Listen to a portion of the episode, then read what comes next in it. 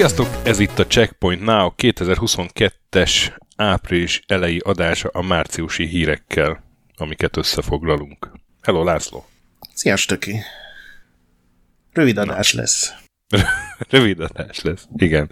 Hiszen csak egy globális krízis a havi fő témánk. Igen. Amit az előző hónapban már majdnem elkezdtünk tárgyalni, de akkor még akkor nagyon, nagyon friss volt, volt. És annyira friss volt, hogy kérdezted, nem tudom, emlékszel, hogy és te elképzelhetőnek tartod, hogy, hogy mondjuk a, a Microsoft az kivonul Oroszországból, meg, meg ezért nem, nem lesz ott PlayStation Now, meg ilyenek? Most én azt mondanám, László, hogy elképzelhetőnek tartom. Ó, egy, egy igazi jós El, előbújt. A delfoi hölgyek csak irigykedve néznek rád. Igen, palackorú delfoi.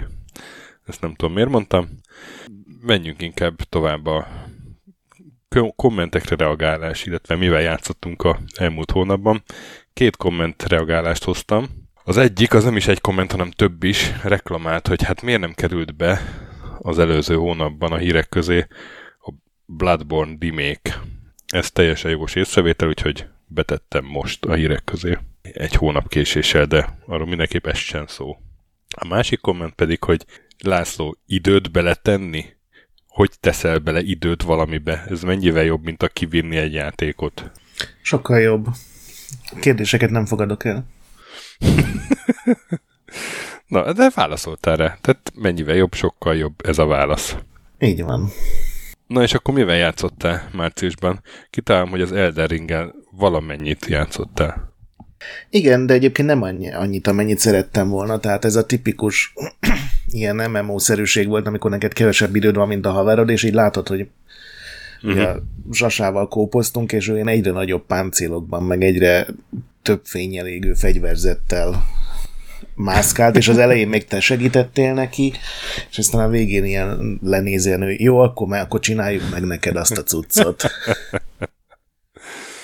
Hát. Úgyhogy ő 110 óránál tart, én 50-nél, úgyhogy van egy, egy kis eltérés a, a, a, az ismeretek, meg a táposság, meg a hasonlók között.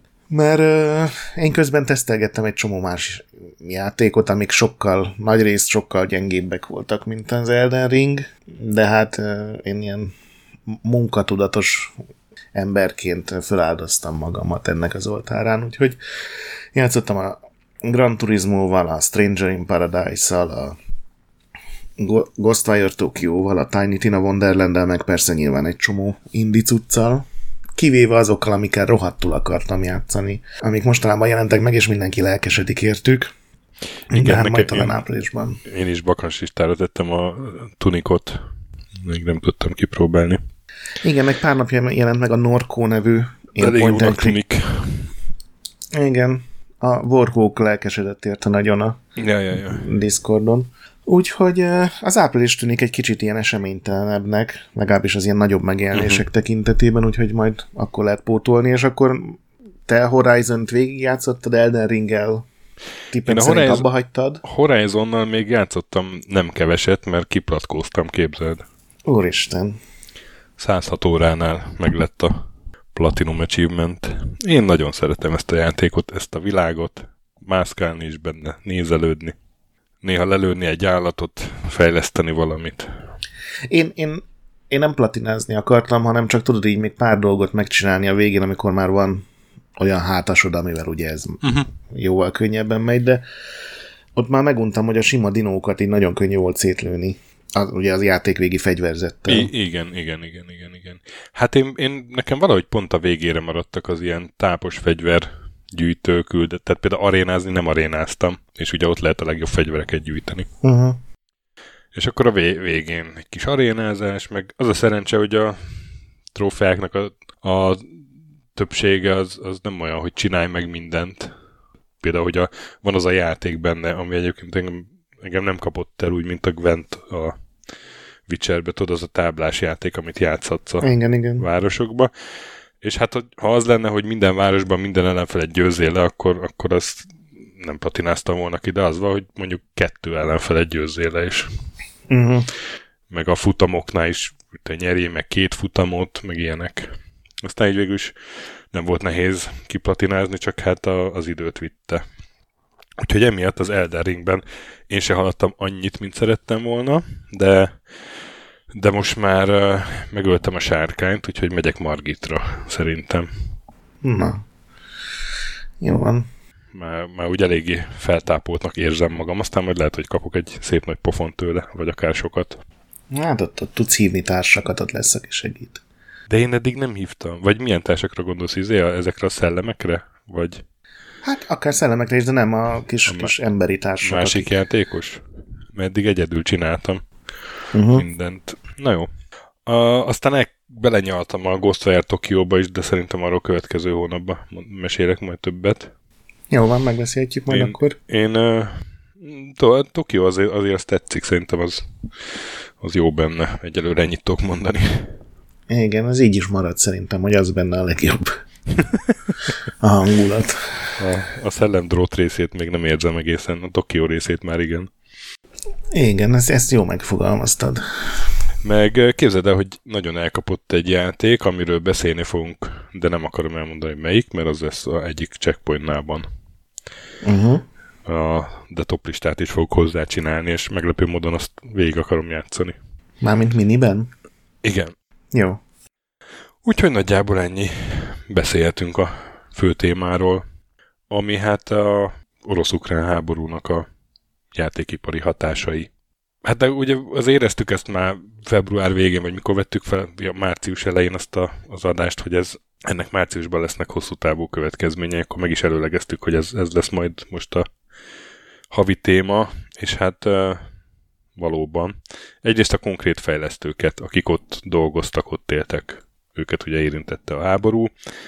A decemberre ígért Stalker 2 fejlesztése az leállt, ugye a Kievi stúdió, ez a GSC Game World, és hát először azt vittelték ki, hogy majd a győzelem után folytatják, aztán meg volt egy újságíró értesülés, hogy a Prágába költözést fontolgatják ők tulajdonképpen.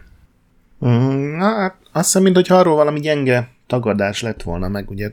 Igen? Az, az azt nem, nem jutott akkor el hozzám.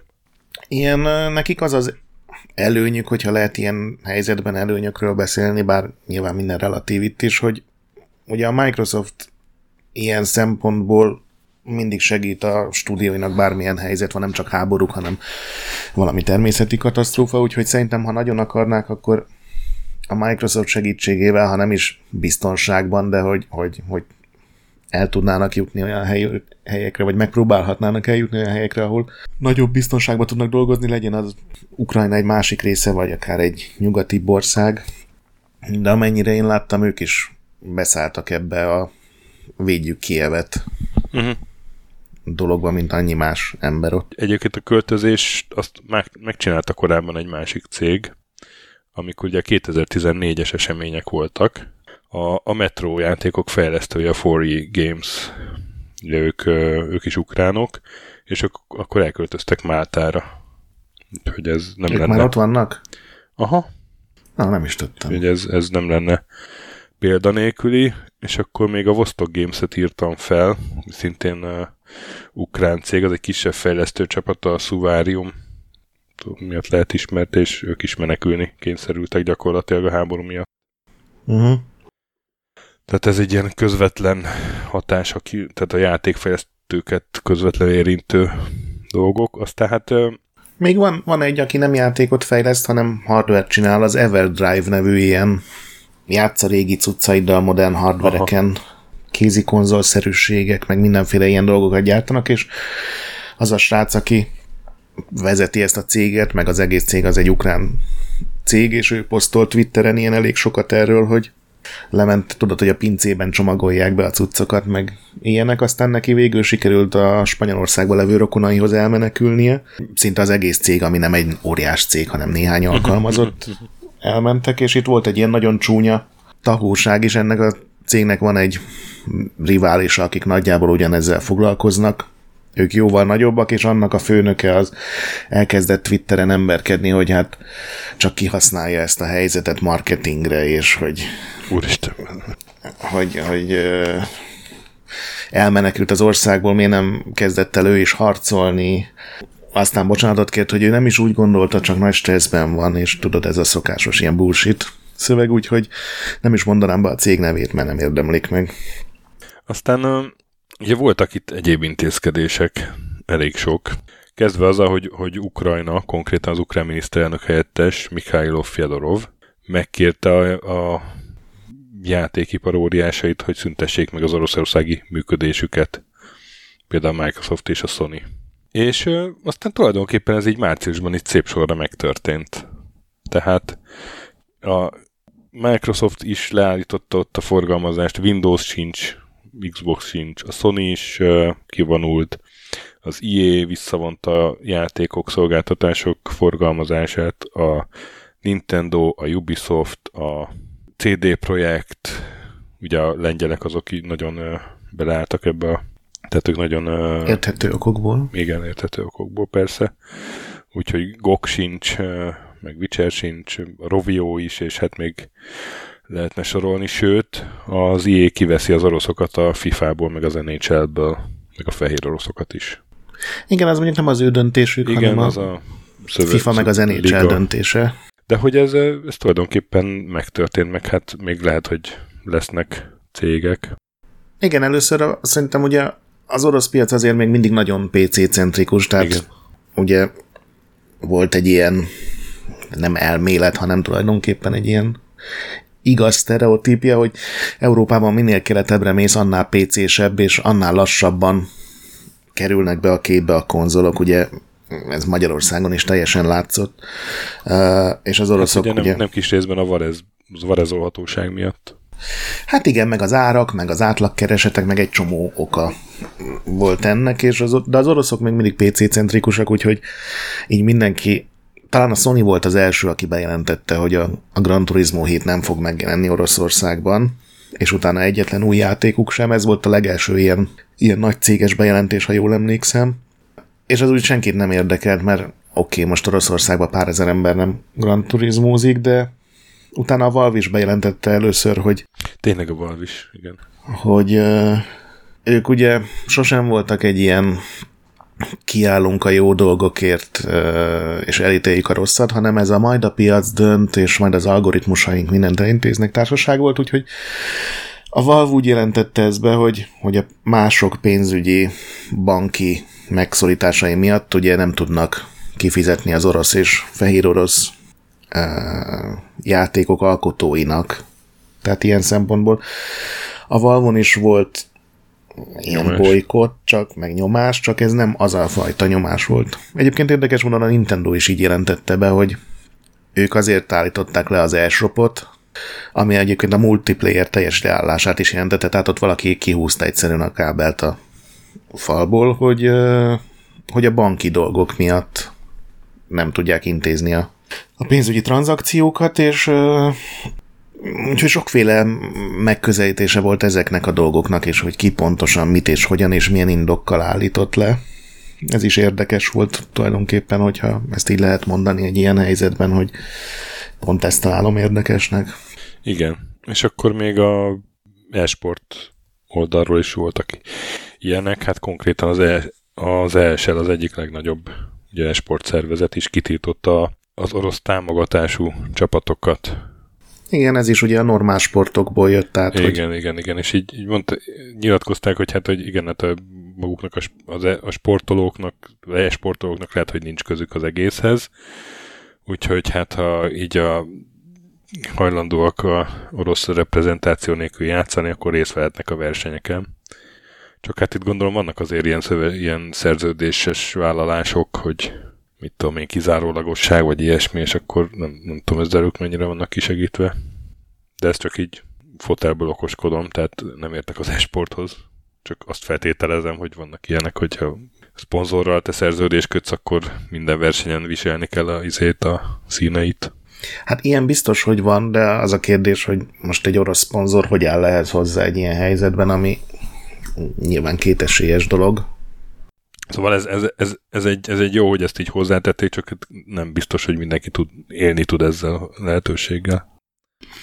Jó, hát a szankcióknak akkor van értelme, ha szankcionálnak valamit, és nyilván nem feltétlenül a... Be, igen, persze, csak tudod, hogy ezek, ez minden szankció, hogy, hogy vannak olyan, hát nem áldozatai, hanem, hanem olyanokon is csattan, akik, akik igazából nem, nem szolgálták meg, vagy tudod, azok a gémerek, akik mondjuk utálják az egész háborút Oroszországban is, és alig várják, hogy vége legyen, és nem hisznek a állami propagandának, azok ugyanúgy nem tudnak játszani. Hát oké, okay, de ezt nem hiszem, hogy máshogy. Ez olyan, mint amikor dühöngsz egy, nem tudom, egy valamilyen út, útlezáró felvonuláson, hogy de hát én nem is az vagyok, aki ellen tüntetnek. Nyilván így tudják fölhívni a figyelmet. Pe- persze, persze. Erre. Így konkrétan emberre lebontva nyilván senki nem örül annak, hogy az a 18 éves srác Szentpétervárról az nem tud a kedvenc játékával tovább játszani. Vagy, vagy valami, de ezt szerintem kicsit távolabbról kell nézni ilyen helyzetben, hogy asszony is többször említettem, hogy játszik ugye egy ilyen mobilos játékkal, ilyen stratégiai játékkal, és nagyon sok orosz van benne. Az a játék az jelenleg ilyen elég sok tulajdonosváltáson átment, valami ex-szovjet államban kezdődött, de most már volt Ausztrál, meg azt hiszem izraeli kézben is, és ott például először az orosz klánok azok ott át lehet nevezni a városodat, és a, a, ezzel jelezték, hogy ők rohadtul nem értenek ezzel egyet. Uh-huh, uh-huh. Tehát a saját városaikat így átnevezték, és utána ők is a banki dolgok miatt kénytelenek voltak kizárni az oroszokat, mert ugye az a játék az nyilván mobilos stratégia, tehát mikrotranszakciókra építés. Ugye a, amikor leállt a Visa, meg a Mastercard, meg a ezeket kiszolgáló mindenféle banki rendszerek, akkor tulajdonképpen ellehetetlenedett. Tehát ők sem akartak kicseszni azzal a néhány ezer, vagy nem tudom, tízezer emberrel, aki játszik, de ők a technikai dolgok miatt, vagy hát pénzügyi technikai Persze, dolgok miatt kénytelenek Az látszott voltak. egy ponton túl már, hogy, hogy egyrészt egyrészt egy ilyen lavina effekt volt, hogy akkor, akkor ha ez bezár, akkor annak is be kellett zárnia. Másrészt meg azért volt egy, egy csoportnyomás is ebben, tehát... Persze, ez tagadhatatlan. A, az, az Activision az még nem csinált ilyet, ugye? Az még nem jelentett be. Vagy hát a nem jelentette be, is? de nem, és semmi között nincs a Microsofthoz ugye jelenleg így ilyen pénzügyi szempontból. Szerintem sokan vannak, akik ezt nem verték nagy dobra, mert, mert nem akarnak ilyen vagy olyan okokból feltűnést kelteni, de én kétlem, hogy a Warzone-ban tudnának venni az orosz játékosok, nem tudom mi, skineket vagy valamit, de ez csak a saját fantáziálásom, tehát az, hogy nem megy a pénzügyi rendszer, az nyilván egy csomó ilyen ultramonetizált játékot gyakorlatilag alapból kinyír. És hogy Hát, hogy ugye vannak a, az ilyen beszüntetések, meg leállások, és a másik oldalon meg az ilyen adakozások. Az adakozások, igen, arra akartam rátérni pont. Hát ugye az egyik legnagyobb nyilvánosságot kapott a, a lengyel, ugye, a Eleven-bit, a This War, of Mine, This War of Mine fejlesztői, ők 3 millió zlotyit összegyűjtöttek, hát az ilyen több mint 200 millió forint. Így a gyűjtések nagy része azt néztem, hogy a, a ukrán vörös keresztnek megy, vagy az ENSZ-nek a, a, az ilyen vészhelyzeti alapjának, tehát főleg ezeknek gyűjtöttek. Tehát adományozott a CD Projekt a Bungie, a Wargaming, ugye a World of War Tanks fejlesztői a, voltak ilyen brutál Humble Bundle csomagok. Volt az a Bundle for Ukraine, majdnem ezer játékot lehetett. Igen, az az Itchen volt, és nagyon jó játékok is voltak igen, benne azon túl. Celeste hogy... is volt benne, igen, úgy emlékszem. Uh, ami, ami ilyen érdekes volt nekem, hogy az egyik esportoló, a Simple becenevű állítólag nagyon híres, Alexander Kostiljev, ő is ukrán, ő 1 millió ukrán hrivnyát, ez kb. ilyen 11 millió forint adományozott, de ő direkt be az ukrán hadseregnek. Nyilván ő személyesebben érintett, mint a többiek. És akkor volt még John Romero, ugye, aki tervezett egy Doom 2 pályát, 5 eurós adományért játszhattál vele, vagy meg, megszerezhetted, és hát ő is már ilyen 10 millió forint fölött gyűjtött. Én is megvettem igazából a pálya az így nem nyugodott le, de, de egy új Romero Doom pálya az, az szerintem elég ahhoz, hogy az ember begyűjtse akkor is, hogyha ha, ha maga a pálya nem örök emléket jelent. És amit nem írtam bele a listába, mert még tart, az, hogy az Epic bejelentette, hogy azt hiszem három hétig vagy két héten keresztül a Fortnite teljes bevételét igen, tényleg az, az UNICEF-nek a vonatkozó ilyen közétkeztetési programnak, és még néhány ilyen étkeztetéssel a menekültek ellátásával kapcsolatos jótékonysági szervezetnek utalják tovább, és kilenc napnál tartanak, és túllépték a 100 millió dollárt, ami szerintem tökéletesen megmutatja, hogy az Epicnek honnan van pénze és, és hogy mennyi pénzt termel a Fortnite. Ez nyilván nekik is erre egy ilyen óriási marketing, mint ahogy egy csomó cégnek az, de, de pont az Epic-től nem vártam, hogy meglépik ezt, és hogy ezen a platformon keresztül, mert a Fortnite már egy külön platformnak is tekintető, normálisan vagy jó szívűen viselkednek. És ez a Microsoft is csatlakozott, tehát ők nem vonják le a maguk 30%-át. És egyébként ez nem is úgy van, hogy valami álmos időszakban, már a játékot tekintve álmos időszakban csinálták, hanem most volt egy, most vannak óriási átalakítások, most indult el azt hiszem a harmadik szezon, vagy évad, úgyhogy ilyen csúcsidőszakban játszották meg, ami így az én szememben még szimpatikusabbá teszi a lépést. Igen. Még két hírt írtam fel ide a témához. Az egyik a, ugye a Wargaming, azt mondtam, hogy adakoztak, de hát ők másik okból is bekerültek az ilyen háborús hírekbe. Azt nem tudom, látta, de hogy a, a kreatív igazgató, vagy, vagy, vagy igen, melyik, igen, igen. Az, az így üdvözölte a orosz inváziót social médiába, aztán törölte a posztját, de már későn, és akkor még ki, ki kellett rúgni, tehát hogy vállalhatatlan vált a, az úr. Hát, Oh. Oh. Ja, ne üdvözöljetek háborút, gyerekek. Igen.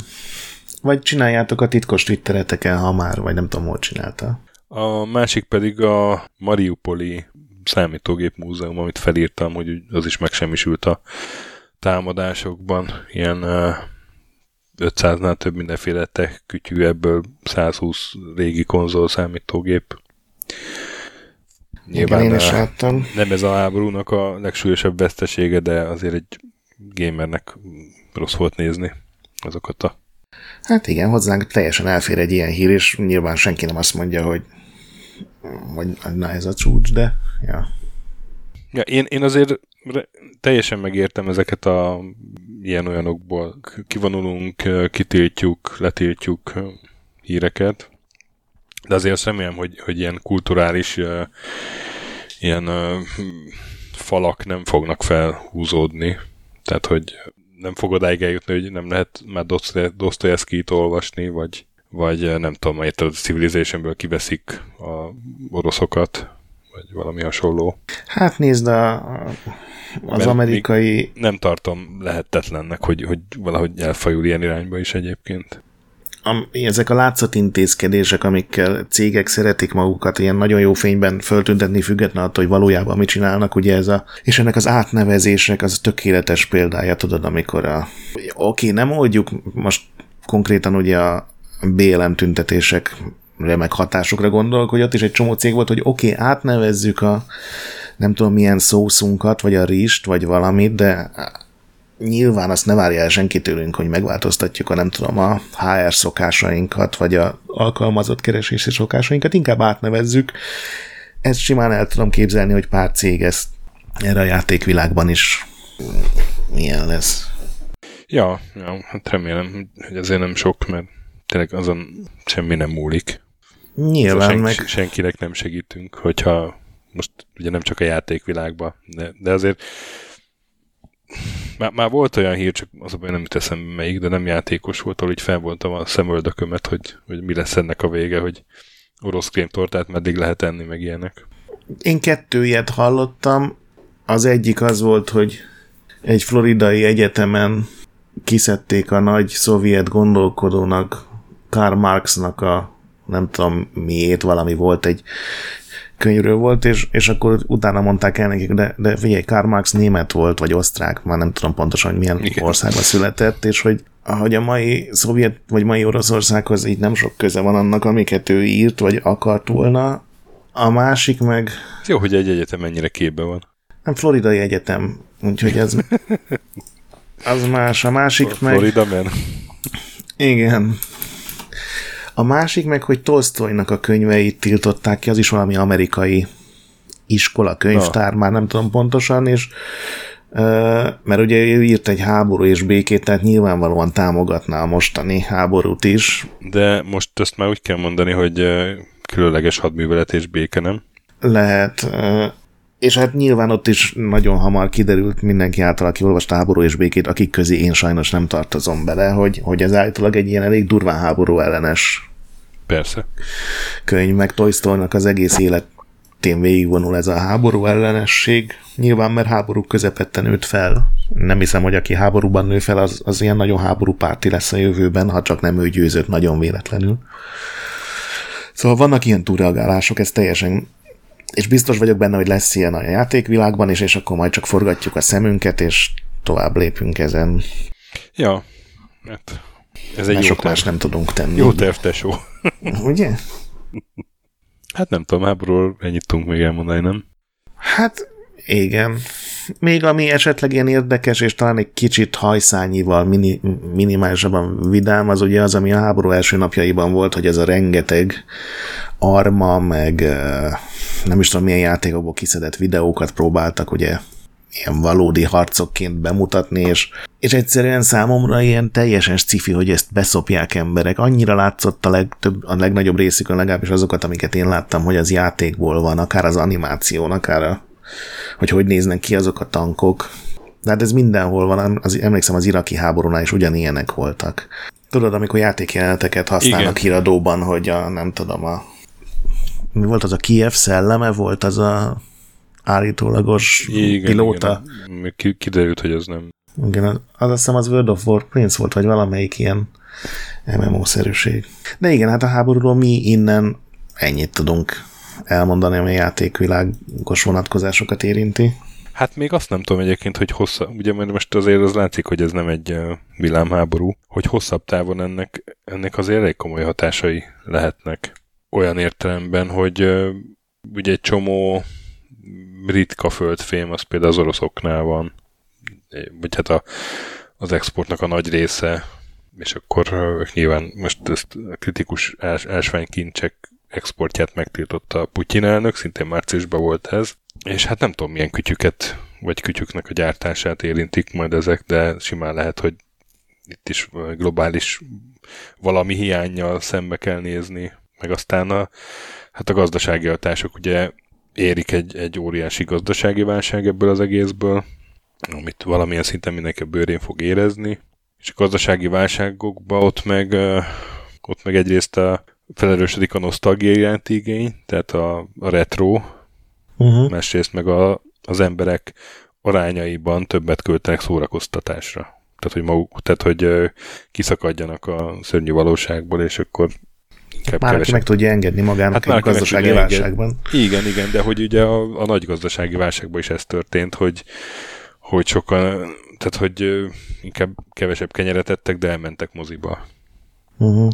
És akkor a, ezek a hat, hatások, ezek mennyire lesznek erősek, meg a videójáték, de nyilván ezt visszanézve lehet majd megállapítani, hogy hát igen, a háború miatt, nem tudom, kevesebb volt a konzol, de többet játszottak, vagy valami ilyesmi. Hát szerintem ez az, amihez nekünk, vagy legalábbis nekem aztán abszolút nincsen képesítésem, hogy ezt így megpróbáljam kiszámítani. Ja, én se, én se, én se jósolni akarok, csak, csak így bedobtam, hogy, hogy akár még ilyen hatások is lehetnek, mm. hogy ki tudja milyen időtávon, meg, meg mennyire erősen, de, de ugye abból kiindulva, hogy nem látszódik gyors megoldó, megoldása ennek a háborús helyzetnek. Remélem ezúttal is az fog történni, hogy holnap békét kötnek. Nagyon remélem, hogy az lesz, hogy évelején jósolunk, aztán akkor másnap ezért megveszi a Microsoft a Activision. Aztán hát ugye van ez a kis rovatod, hogy az egy évvel korábbi fő téma helyzete ma. És egy évvel ezelőtt a Checkpointnál fő témája az NFT volt a játékvilágban. Szerintem teljesen korán figyeltünk föl erre. Abszolút. Az hát akkor dologra. még arról beszéltünk, hogy, hogy vajon ez most uh, egy hónap múlva lecsenge, hogy ez ilyen a, ez a menő póló, aztán szevasz. Egy hónap múlva nem csengett le, de egy év alatt szerintem lecsengőben van. Így, így óvatos optimizmussal, vagy legalábbis halkabb lett. Hát halkabb lett, de ugye a háborús hírek mellett minden halkabb lett. Hát, de én azt mondom, hogy már januárban is halkabb volt. Hát azért vannak még, akik, akik így felfelugrálnak a... Nyilván van pár cég, akik verik a tamtamot. A nagy cégek NFT vonatra. óvatosan kiszálltak a nagy részük. A Ubisoft az egyetlen, akik teljes gőzzel továbbra is, és lelkesen ott van az a fickó, a újítási menedzser, vagy micsoda, az a, az, az elég ellenszenves fazon, legalábbis a Twittere alapján, aki, tudod, aki, aki még sose hibázott életében, és, és odaraksz elé egy dolgot, amit ő mondott, és nem bizonyult igaznak, és akkor blokkol, hogy miért támadod meg. Volt ilyen kollégám. Szerintem mindannyian ismerünk ilyen embereket. Na, ő irányítja a Ubisoftnál a blokklánc NFT hadműveletet. Ő még lelkes, még ott van a cégnél. Uh, ugye most volt nemrég a Game Developers Conference, ahol egyébként volt néhány érdekes, meg néhány nem feltétlenül jó szempontból érdekes előadás is, és ott külön blokklánc osztály volt, vagy, vagy blokklánc csoport, és rengeteg kis cég van, akik úgy gondolják, hogy ez a, az ő jövőjük. El is terjedt ilyen mémként egy ilyen hatalmas fekete tábla, amin ugye ezek a logók sorakoztak, és ott tényleg legalább száz cég volt. A Ubisoft kivételével nem sok ismert stúdió nevet lehetett ott olvasni, és még mindig ezt próbálják leverni az embereken, hogy, hogy ne csak játszál, hanem közben dolgozzál is, ugye, hogy termeld az NFT-t másoknak, meg azzal együtt ugye a kriptovalutát. De az a legsötétebb félelem, hogy, hogy ez így átveszi villámgyorsan a hatalmat, az szerencsére elmaradt. Ugye a Valve bejelentette, hogy ők azonnal kizárnak minden blokkláncos NFT-s játékot a jövőben. A Microsoft, a Sony és közölte, hogy ez így nem egyelőre semmiképpen nem. A Nintendo-nál pedig szerintem még senkinek nem magyarázták el, hogy mi az az NFT, és ők még nem döntöttek ezzel kapcsolatban, ahogy láttam. Volt az a nagy lootbox para, ha emlékszel. Uh-huh. Az a kapcsolatban is ilyen nagy para volt, hogy, hogy akkor most erről fog szólni a játékipar. Aztán Igen, az az is, az is egy óriási elutasítást kapott mind a játékosok részéről, ráadásul ott még ugye beszálltak a mindenféle kormányok, a belgák, meg a hollandok, hogyha jól hát emlékszem. itt is ugye elkezdődtek a, a, az ilyen NFT szabályozó kezdeményezések, tehát hogy itt is ezek úton vannak már.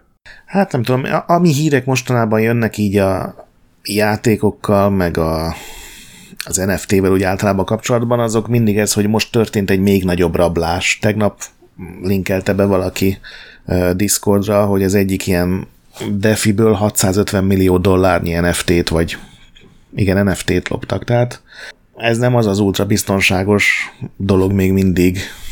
És ugye eltelt egy év, és még mindig nem született meg olyan megoldás, amit csak NFT-vel lehetne megoldani. Ahogy, amit semmi mással nem. Tehát, hogy így... még, még mindig nem mentek át a, a nem tudom mi, tehát hogy mindig et, Ether alapon megy, vagy igen, és az Ether az ugye öt éve mondja, hogy most már mindjárt átállunk a kevésbé környezet kímélő rendszerre. Tovább, to, tehát továbbra se átállt a környezet kímélőbb, ami igen. azt jelenti, hogy kevésbé káros, de attól még káros. Igen, és az Ethernek az egyik fő bevétele az pont ez az átváltásokból, meg, meg tehát nyilván azért nem állnak át, mert az nekik rengeteg pénz kiesését jelenteni, és szarnak minden másra. Úgyhogy ilyen szempontból szerintem jó hír, hogy egyelőre legalábbis nem szabadult el ez az NFT őrület a játékokba, ahol még mindig nem tudták prezentálni, hogy a, a Valve-féle rendszernél, ahol ugye tudsz eladni cuccokat, amiket megszerzel játék során valódi pénzért, hogy ennél miért lenne bármivel jobb az NFT azon túl, hogy sokkal lophatóbb és rengeteg átverés van benne. Úgyhogy szerintem ez egy ilyen pici jó hír így az első NFT évre. Aztán ki tudja, mi lesz később, persze. De akkor menjünk tovább egyéb kúrens hírekre. Megint rosszabb lesz egy kicsit Kínában játékosnak lenni. Van egy ilyen hírünk. Ugye ezt már korábban említettük, hogy, hogy valami iszonyat limitálások vannak, valami napi egy óra, most csak így fejből idézem, de nagyjából ez a nagyság. Hétköznap nem játszhatnak, és azt hiszem két-két óra van szombat-vasárnap a 18 éven aluljaknak. Akkor most még a fejlesztőkre van egy ilyen korlátozás, hogy egy use módot kell csinálniuk a játékba, ami keresztül még, még jobban lehet korlátozni, vagy kalibrálni ezt az egészet.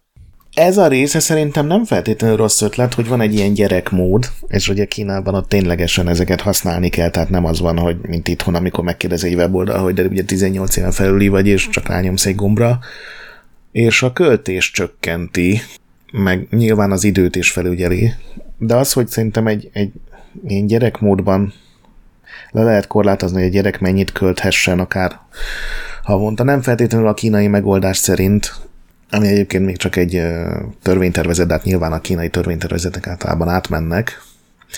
De hogy szerintem például az segítene nálunk is visszaszorítani azokat a híreket, hogy úristen a gyerek a kártyámmal elköltött, nem tudom, 6000 dollárt FIFA-ban.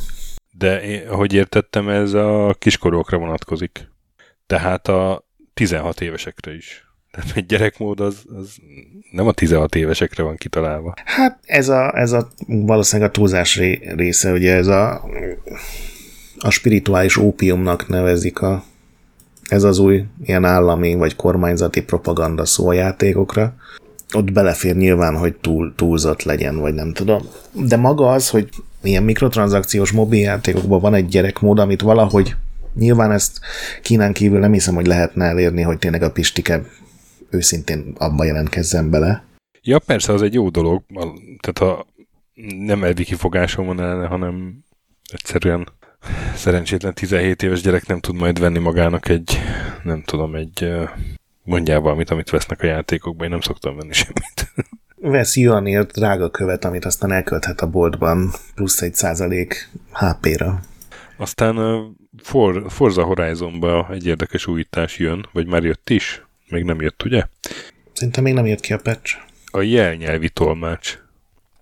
Ami azt jelenti, hogy meg, meg fog egy kis dobozka ugye a képernyő sarkába, és ott uh, jelnyelven fog mutogatni egy ember a hallásérülteknek, vagy hát siketeknek. Szerintem ez egy tök jó kezdeményezés. Igen. Abszolút. De mondjuk, hogy a Forza Horizonban olyan nagyon sok szöveg nincs. Én, én arra vagyok hogy, hogy lesz ebből trend, és hogy ha lesz ebből trend, akkor, akkor hol vezet ez, hogy, hogy az ilyen nagy, sok szöveges RPG-kből például lesz-e valaha jelnyelvi tolmácsos verzió? Hát ugye a Microsoft az, az tényleg kiemelten kezeli a igen, igen, igen. A mindenféle fogyatékkal élőknek a játékokban meg gondolom egyébként a Windowsban is vannak hát ilyen funkciók. A controller is ugye.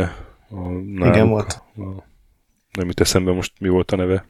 Igen, igen, de tudom, mire gondolsz. Uh, és ez is, ezt is úgy csinálták meg, hogy, hogy ingyen odaadják más cégeknek a szükséges cuccot, tehát innentől kezdve máson Tök múlik, jó. de amíg a játékok nagy részében nem lehet a felirat szövegét megnagyítani, mert mindenki az óra előtt három centire levő monitorokon teszteli, és senkinek nem tűnik föl, hogy a nappaliban a tévén a hatos betűméret az nem egy jó ötlet. Hát szerintem erre sem fognak sokan költeni, pedig nagyon jó ötlet lenne, és igazából tényleg nem a Forza az a játék, amire így azt mondod, hogy hogy muszáj bele, mert különben nem értem meg a történetet.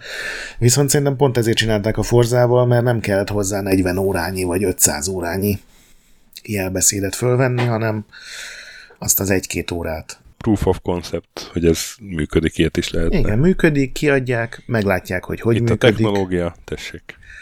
Igen, meg lehet tesztelni, megvárni a visszajelzéseket. Ahogy néztem, ez az amerikai elnyelvet használja, tehát azon apró alapján, amit tudok erről a magyar játékosoknak, a, akik értenek a magyar jelnyelven, vagy Magyarországon használt jelelést, nem fog ez sokat segíteni, de nem tudom, hogy mennyire kompatibilis ez a, a kettő, de lehet, hogy egyszer eljutunk oda, hogy ez már nem csak egy ilyen különleges dolog lesz, hanem tényleg egy elterjedt. Ebbe szerintem például egy ilyen automatizálás, tehát itt lenne értelme egy algoritmusnak, ami egy jól renderelt karakterrel gyakorlatilag bármennyi szöveget viszonylag kevés idő alatt el tudna jelelni.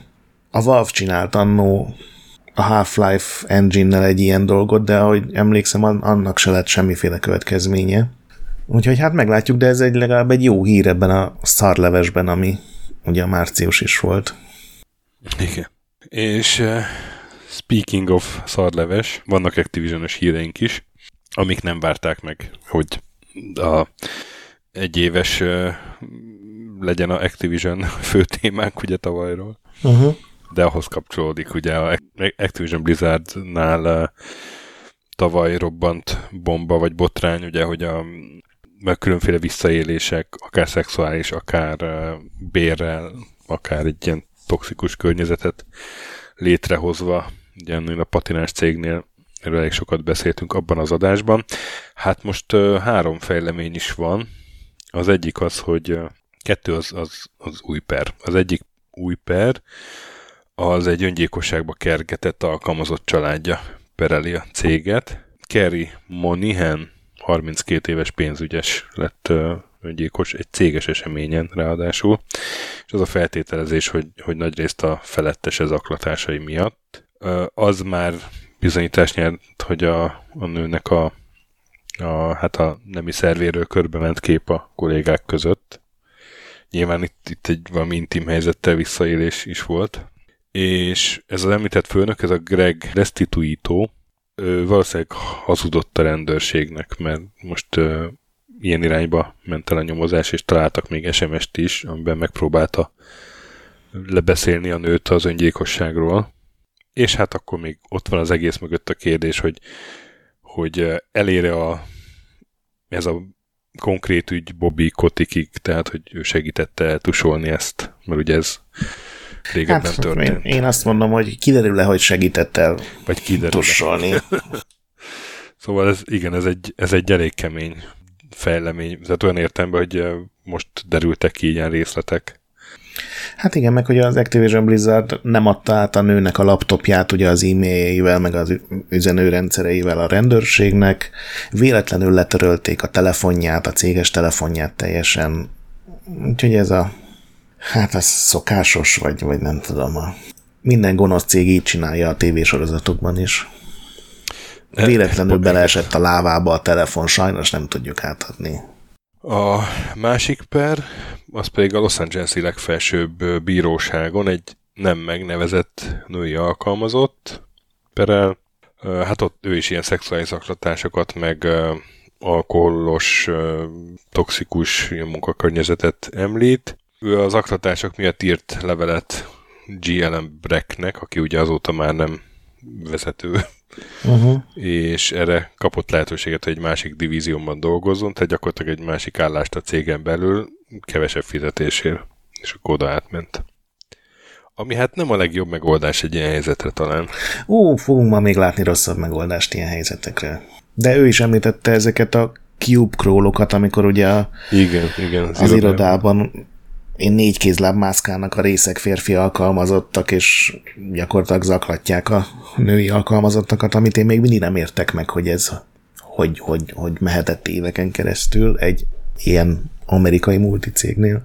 És a harmadik Activision fejlemény, az is egy per, de ott már megegyezés, peren kívül 18 millió dolláros megegyezés. Ezt hivatalból indította egy egyenlő foglalkoztatási lehetőségekért felelős állami szervezet, és hát a megegyezés részeként a 18 millió az, ez egy kárpótlási alap lesz a, a sértetteknek, vagy áldozatoknak, akik, akik ilyen hátrányos megkülönböztetést szenvedtek el. Emellett ugye egy új policit kell csinálni, új szabályokat felállítani, és lehetővé tenni, hogy ez a szervezet ezt monitorozza majd. Ennyi a megegyezés lényege. Igen, és ebben külön szerepel. Ez ugye ez az, hogy aki úgy érzi az alkalmazottak közül, hogy 2016 óta őt érték ilyen zaklatások vagy ilyen problémák, ő az jelentkezhet, és akkor ő kaphat ebből a pénzből, miután ellenőrzik az állítását nyilván. Hogy itt külön kategória a terhességi diszkrimináció, amikről ugye beszéltünk, hogy nyilván részese volt az is, hogy, hogy kizárták a szoptatószobából, vagy ellopták az anyatejét, de hát ugye vagy, vagy nem volt vagy kirúgták. pont a szoptatószoba, ugye olyan is volt. Igen, de hát ugye Amerikában az is előfordul, hogy kirúgnak valakit, mert terhes lesz, ott nem sok védelme van amúgy sem az ilyen munkajogoknak, a másik pedig, hogy a, pont az ilyen amikor valaki kinyitja a száját, mondjuk a főnök ellen, és a főnöke ugye bosszúval visszavág, hogy ezekre is külön kategória van, tehát valószínűleg ilyen is sok volt, elég ahhoz, hogy egy külön kategóriát felállítsanak, tehát szerintem ez is egy ilyen elég durva képet mutat a cég működéséről. Aztán eh, hát tovább a balhék mentén egy újabb Nintendo. Hát ez nem is Nintendo-s hír igazából. Jó, de úgy lehet eladni, legyünk klikvétesek. A Nintendo lesittelt még egy embert. A ugye? Nintendo már megint lesittelt valakit, de hát nem a Nintendo sittelt elég. Hát arról szó, hogy, hogy egy amerikai férfi kapott Covid miatt állami támogatást, mert egy ilyen tízfős kisvállalkozásnak volt a tulajdonosa. És hát ezt ilyen munkabérekre, meg ilyenekre kellett volna költenie, de hát ebből a 85 ezer dollárból majdnem 58 ezeret egyetlen Pokémon kártyára egy első kiadású holografikus Charizardra költött. Bíróság elé került az ügy, gondolom elmaradt bérek miatt lázadozó dolgozóknak köszönhetően, és ítélet született, az most a hír, vissza kell fizetni a pénzt, plusz 10 ezer dollár büntetés, plusz három év börtön. Meg még és ilyenkor megtarthatja a Charizardot szerinted? De én is erre gondoltam. De hát valószínűleg el kell adni, hogy vissza tudja fizetni a büntetést. Igen, egyébként a cikkben olyanok is vannak, hogy Lamborghini-t foglaltak le nála, meg uh, ilyen aranyrudakat, de a, New York Times cikknek a nagy része is azzal foglalkozik, hogy a, ez a Pokémon kártya az amerikai uh, ügyészeknek milyen gondot okozott, mert egy ideig senki nem akart elhinni, hogy valaki 50 ezer dollárt fizetett egy darab játékkártyáért, amivel ugye mindenkinek játszott az unoka huga 30 évvel ezelőtt, és nyilatkozott az egyik ügyész, hogy, hogy napokba telt, mire találtak valakit, aki ténylegesen fel tudta becsülni ennek a, az értékét. Hát igen, Charizard az egy jó karakter. Nyilván itt valami nagyon súlyos ilyen szenvedélybetegség volt mára, vagy szenvedélybetegségé fajult a pokémonozás. Hát ez nem azért vette, hogy pokémonozzon vele, hanem azért, hogy neki legyen egy ilyen nagyon ritka hát, kárt. Tehát ez egy gyűjtő értem, hogy a Pokémon ja? gyűjtés, igen, igen, igen. Igen. Ja, igen, akkor teljesen igazad, hogy gyűjtsd mindegyik kártyát. De egyébként így zárójelben mennyire durva, hogy egy Charizard kártya 50 ezer dollárt ér, vagy 58 ezeret, hogy ennek így nincs értelme. Én már Black Lotus se értettem a Magicbe, hogy az hogy kerülhet annyiba. Úgyhogy Igen, nekem... emlékszem a, a meg, meg a moxok. És akkor mit csinál a mox? Figyelj, ad egy manát. Mi? Tudod, azt hittem valami kurva jó lap, de nem. igazából, igazából tök jó lap, mert mana előnybe tudsz ugye kerülni, de hogy... Meg nem lehet elpusztítani, mint földet, de... Ja de hát el lehet pusztítani, mint varázstárgyat cserébe. Ja, hát de emlékszem, akkor még azon hüledeztünk, hogy ez 200-300 dollár ilyen árak rémlenek a bíbor holdakból annó, és most valaki vesz egy Charizardot, amiből biztos vagyok benne, hogy van újabb kiadás, ami pontosan ugyanazt tudja, mert ugye ennek az volt a lényeg, hogy a legelső szériából származik. Holografikus. Igen, és a legelső szériás és holografikus. De az a játékban nem tud semmivel többet, csak ugye a holografikus az az, hogy a lap maga így ragyog. Na jó, hát ezt se próbáljátok ki otthon. A következő hír az visszalépünk a komolyabb balhék felé sajnos. Ugye tavaly rengeteg céggel kapcsolatban merültek föl ezek a, a mindenféle megkülönböztetési balhék nagy cégekkel, és, és a Playstation is ilyen volt, ugye ez a az amerikai ügyosztály, hiszen ott kezdtek el dőlni ezek a dominók, ugye, hogy pár dolog kiderült, és pár ember előmert lépni, a többiek is ezzel úgy érezték, hogy nekik is el kell mondaniuk, amik velük történtek, és a Playstation-nél is voltak ilyen dolgok, és azóta kiderült pár dolog ezzel, mert nyolc nő indított újabb pert az egész céget áthálózó, behálózó um, szexizmussal kapcsolatban, és a perbeadványokból derült ki, hogy a Sony reagált már az első perekre is, képzeld el, teljesen jól, egy ilyen, uh, hogy hívják ezt egy pillanat, nemi diverzitási bizottságot állítottak föl, alaposan megvizsgálták a dolgokat, és a Nemi Diverzitási Bizottság kimondta, hogy nem történt semmiféle jogsértés, És ebben egy apró szépséghiba, hogy a Nemi Diverzitási Bizottság kizárólag férfiak. Kizárólag férfiak. Így van. Hát ez a tipikus rendőrségi, kivizsgáltuk magunkat, és mindent tökéletesen végeztünk. Semmi hibát nem találtunk. Úgyhogy hát figyelj, ez bazd meg, ez, ez ilyen Family Guy-ba illő, vagy Simpsons-ba illő, ez a komolyan vehetetlen paródia, mert ilyet senki nem csinál. De a sony megtörtént. Tehát ez, ez tényleg, ez, ez, még ha valaki ezzel nem is ért, tehát valamiért egy, tehát komolyan úgy gondolja, hogy nem történtek szexuális zaklatások, vagy nincsen szexuális megkülönböztetés, hogy mondhat igent egy ilyenre? Jönnek a srácok, és megmondjuk, hogy mi a szexuális diverzitási bizottság feladata. Hogy nem jutott eszükbe az meg, hogy legalább egy nőt, tudod, ilyen token nőt, lávalányt oda rakjanak. Szóval ez a helyzet, ez, ez még csak itt, itt tart, hogy nyolc újabb per indult, vagy legalábbis nyolc, új, nyolc nő csatlakozott az eddigi perhez, és, és ugye a periratokból kiderült néhány újabb finomság, és nekem ez volt az, amitől így, így tudod, így lassan kinyílik a bicska a zsebedben, vagy van az a kép, amikor így összeszorul egy ököl. Hogy így, bazd meg. Erre utaltam, amikor mondtam, hogy lehet ezt még rosszabbul kezelni. Hát ez abszolút beillik az ilyen látszat intézkedések. Sorába. Igen, de ez, ez még látszatnak is rossz. Vagy nem tudom. Hát igen, csak lehet úgy lepapírozni, vagy kommunikálni, tudod, hogy... Aha, persze, de igen. Nyilván nem befelé, hanem kif- ez kifelé szó. De hát akkor ennél vonálnál maradva, hát a State of Decay 3 mögötti Microsoft Studio, ott is ilyen hírek érkeztek, vagy milyen neve? Az Undead Labs, ugye az a nevük? Igen, hát ott egyel finomabb azért ezeknél, az csak ott nem zaklatás volt, hanem, és most ezt nagyon sok idézőjelben mondom, ilyen toxikus, szexista környezet. Tehát ott nem az volt, hogy letaperolták, meg lefotózták, meg az ölükbe másztak a női alkalmazottaknak, hanem csak idézőjelben, nagyon sok idézőjelben.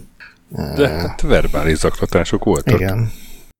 Csak leüvöltötték a nőknek a fejét, egy ötletüket sem fogadták el, a HR nem segít. Hát ezek a szokásos, ami már tényleg azt mondhatjuk, hogy egy megszokott dolog, főleg azért, mert ez ami előjött a, az Undead labs az egy olyan kéthetes periódus volt, hogy ez volt az ötödik indie stúdió, akiről kiderült, hogy pontosan ugyanolyan rendszer szintű problémáik vannak ezzel a, a szexista viselkedéssel, mint ami az óriás cégeknek, mint az Activision, meg a Sony, meg a Ubisoft. Hát szerintem igen, ez nem a méretem múlik, hanem egyszerűen nem, ez a, a ez a full pozíció. rendszer. Igen, Igen, és kicsibe is ugyanúgy meg tud lenni. Meg hát a hajlam rá, ugye, hogyha egy olyan ember kerül a vezetői székbe.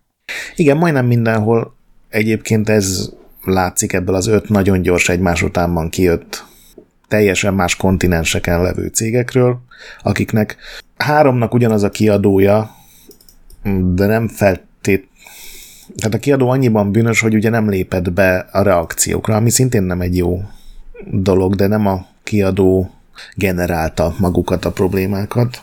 De hogy ezek tök különálló cégek, és majdnem mindenhol az van, hogy van egy kreatív, extrovertált, ultralelkes beszédeket tartó vezető, aki csinál egy-két jó játékot, és emiatt ilyen sajtó darling lesz, és, és körbe rajongják, és a háttérben meg igazából teljesen független attól, hogy mit mond, meg milyen nek mutatja be magát egy, egy ilyen toxikus nyomorult.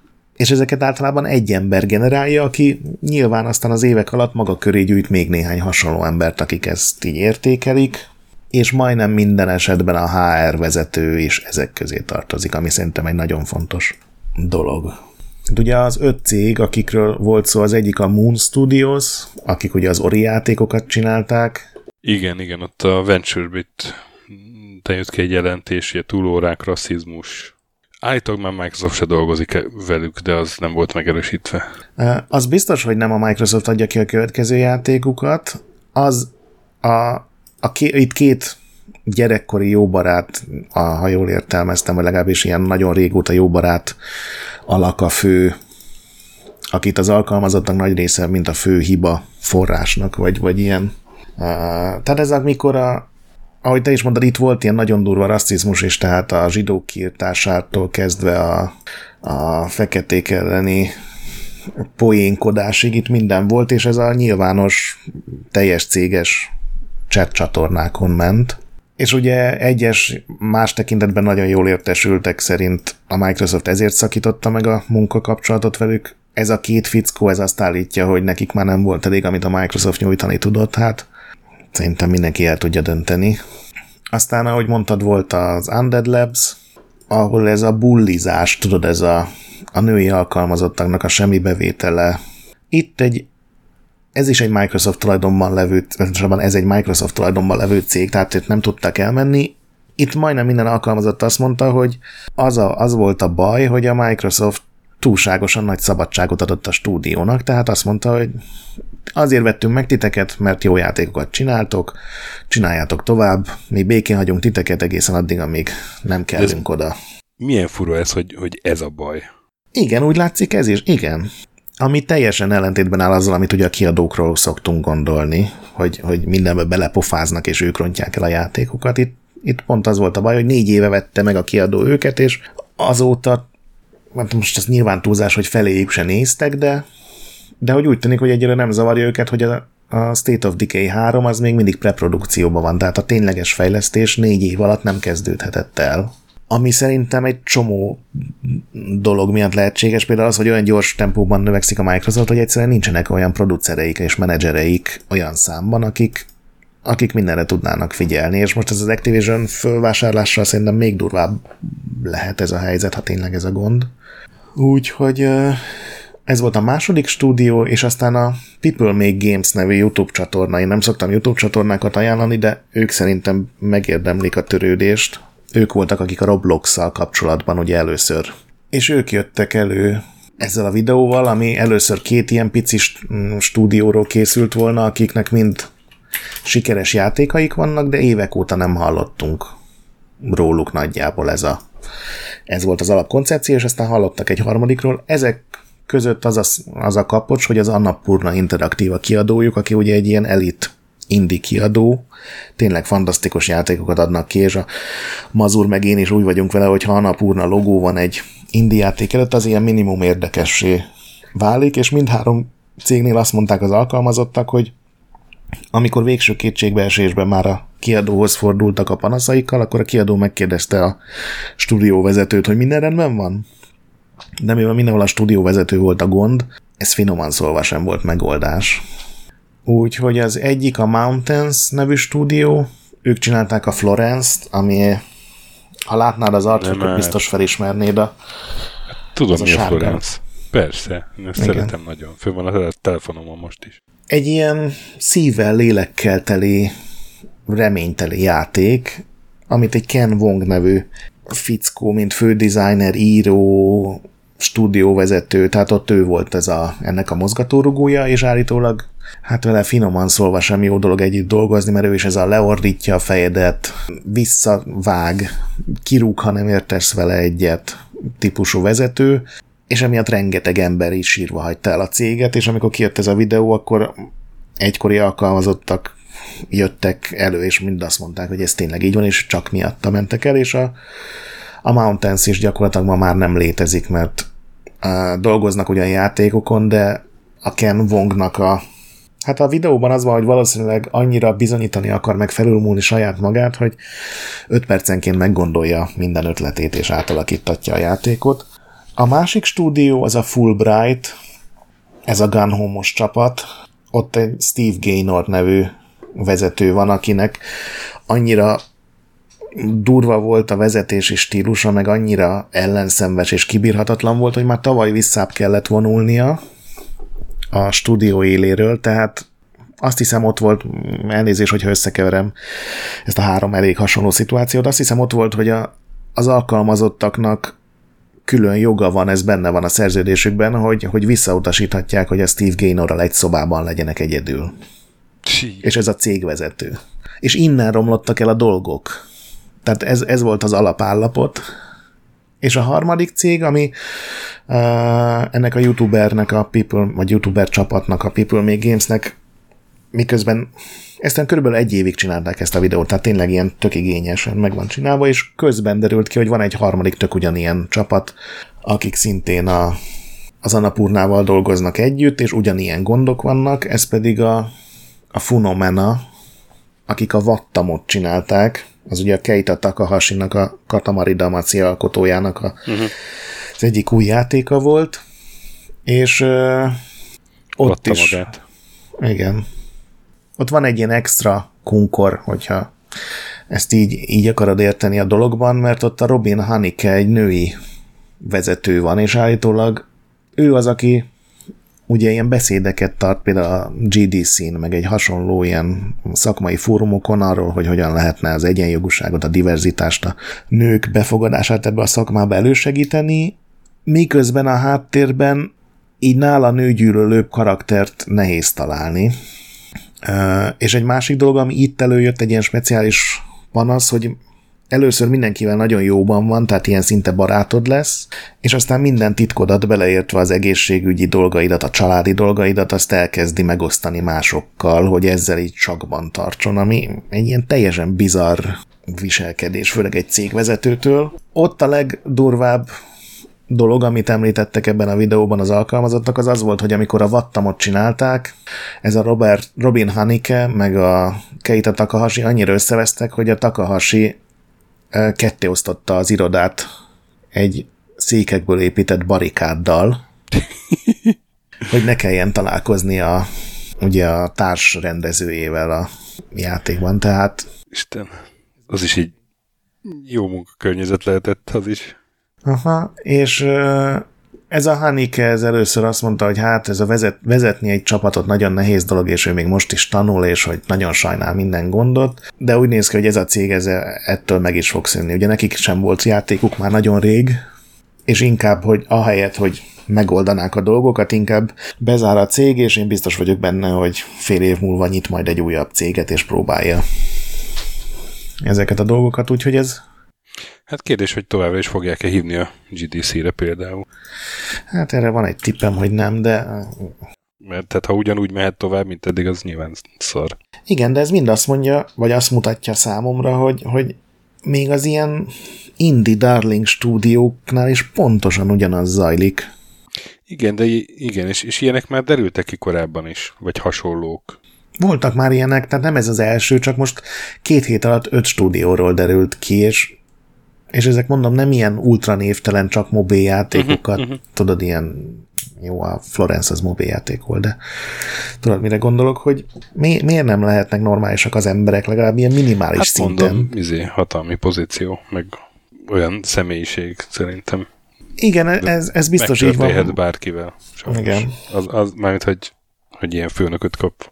Hát én megint azt tudom mondani, hogy, hogy a, ugye az áldozatok ne, ne hallgassanak amikor korábban ezt mondtam, ott a szexuális zaklatásokkal kapcsolatban, ott én kaptam ilyen kommenteket, azokra akkor nem reagáltam, hogy, hogy de hát az áldozat kiáll, akkor izé elveszti a munkáját, meg, meg izé, de hogy meg, meg vannak szerintem a fórumok, ahol névtelenül tudsz, névtelen tudsz maradni.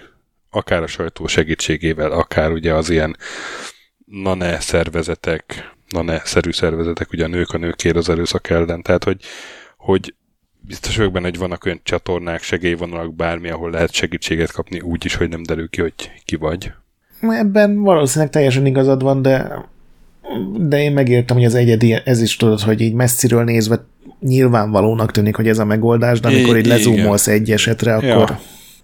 itt is voltak olyanok, akik azt mondták, hogy már nem emlékszem, azt hiszem a Funomenával kapcsolatban, hogy két éve mondott fel, és azóta terápiára jár, és PTSD élet, hogyha meghal egy hangos női hangot. Tehát ilyen nagyon durván elbánnak ezekkel az emberekkel, meg ami több helyen is előjött, hogy, hogy módszeresen széttörik az önbecsülésüket. Tehát azt a, nem a videóban volt, hanem utána Twitteren írta valamelyik ex alkalmazott valamelyik cégnél, hogy amikor ugye fölmondott és állást talált máshol, és megcsinálta az első munkanapon az első feladatát, ami grafikus volt, és azt mondta neki a főnöke, hogy na hát ez milyen jól sikerült, ez tök jó, jobb, mint várta, akkor így elbőgte magát, mert hogy ő ilyet soha nem hallott ennél a cégnél, és szerintem ezért is nehéz, mert már a végén nem racionálisan gondolkodsz, amikor egy ilyen helyzetben vagy. De amúgy egyetértek veled, hogy az lenne a jobb, hogyha minél több ilyen eset minél hamarabb felszínre kerülne.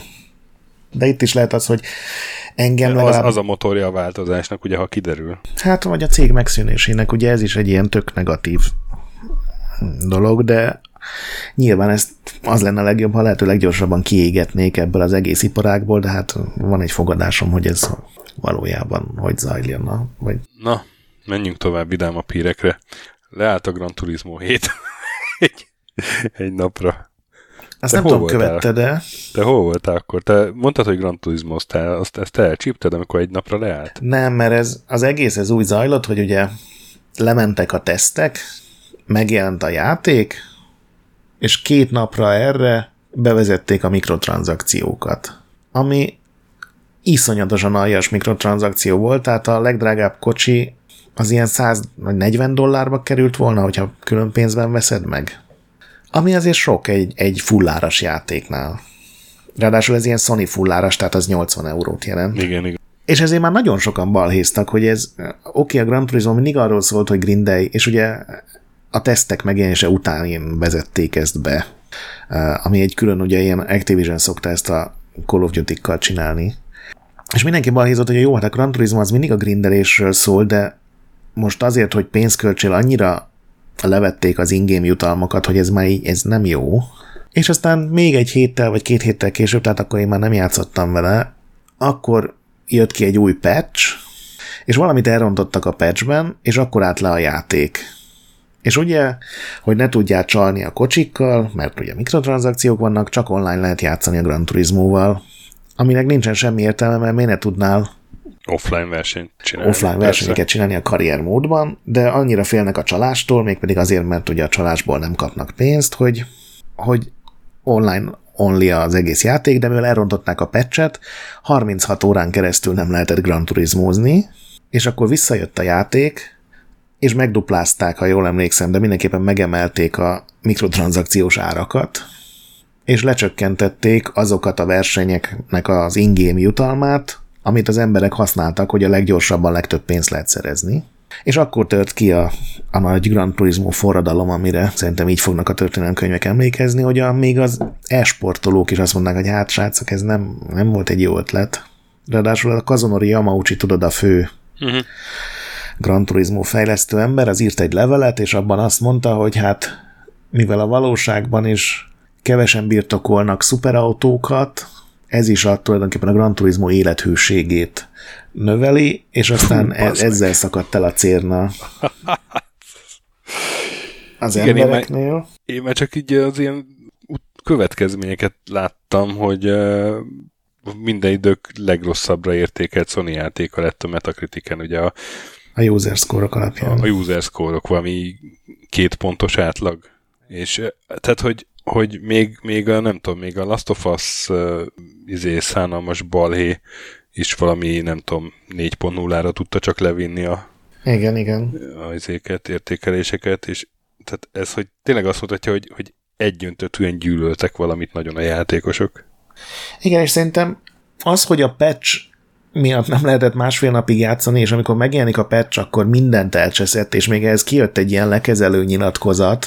Ez együtt itt tényleg sokkolta ezt az egyébként 30 éve lelkes és imádó közönséget. Tehát a Gran Turismo-nak egy nagyon fanatikus tábora van. Azért is tudják megúszni mindig, hogy igazából nem fejlődik a grafikán, meg a fizikán kívül a játék. Nincsenek új játékmódok nagyon, meg egy csomó modern funkció hiányzik belőle, de akkora lett a balé, hogy visszakozni kényszerültek. Tehát jött a következő levél, hogy oké, okay, értjük, értjük, és, és elnézést, és mindenki kap egy millió pénzt, aki, aki eddig bejelentkezett a játékba, és mindent visszaállítunk a régi stílusba. Tehát ilyen szempontból pozitív vége lett, a negatív az, hogy ennek kellett hozzá megtörténnie.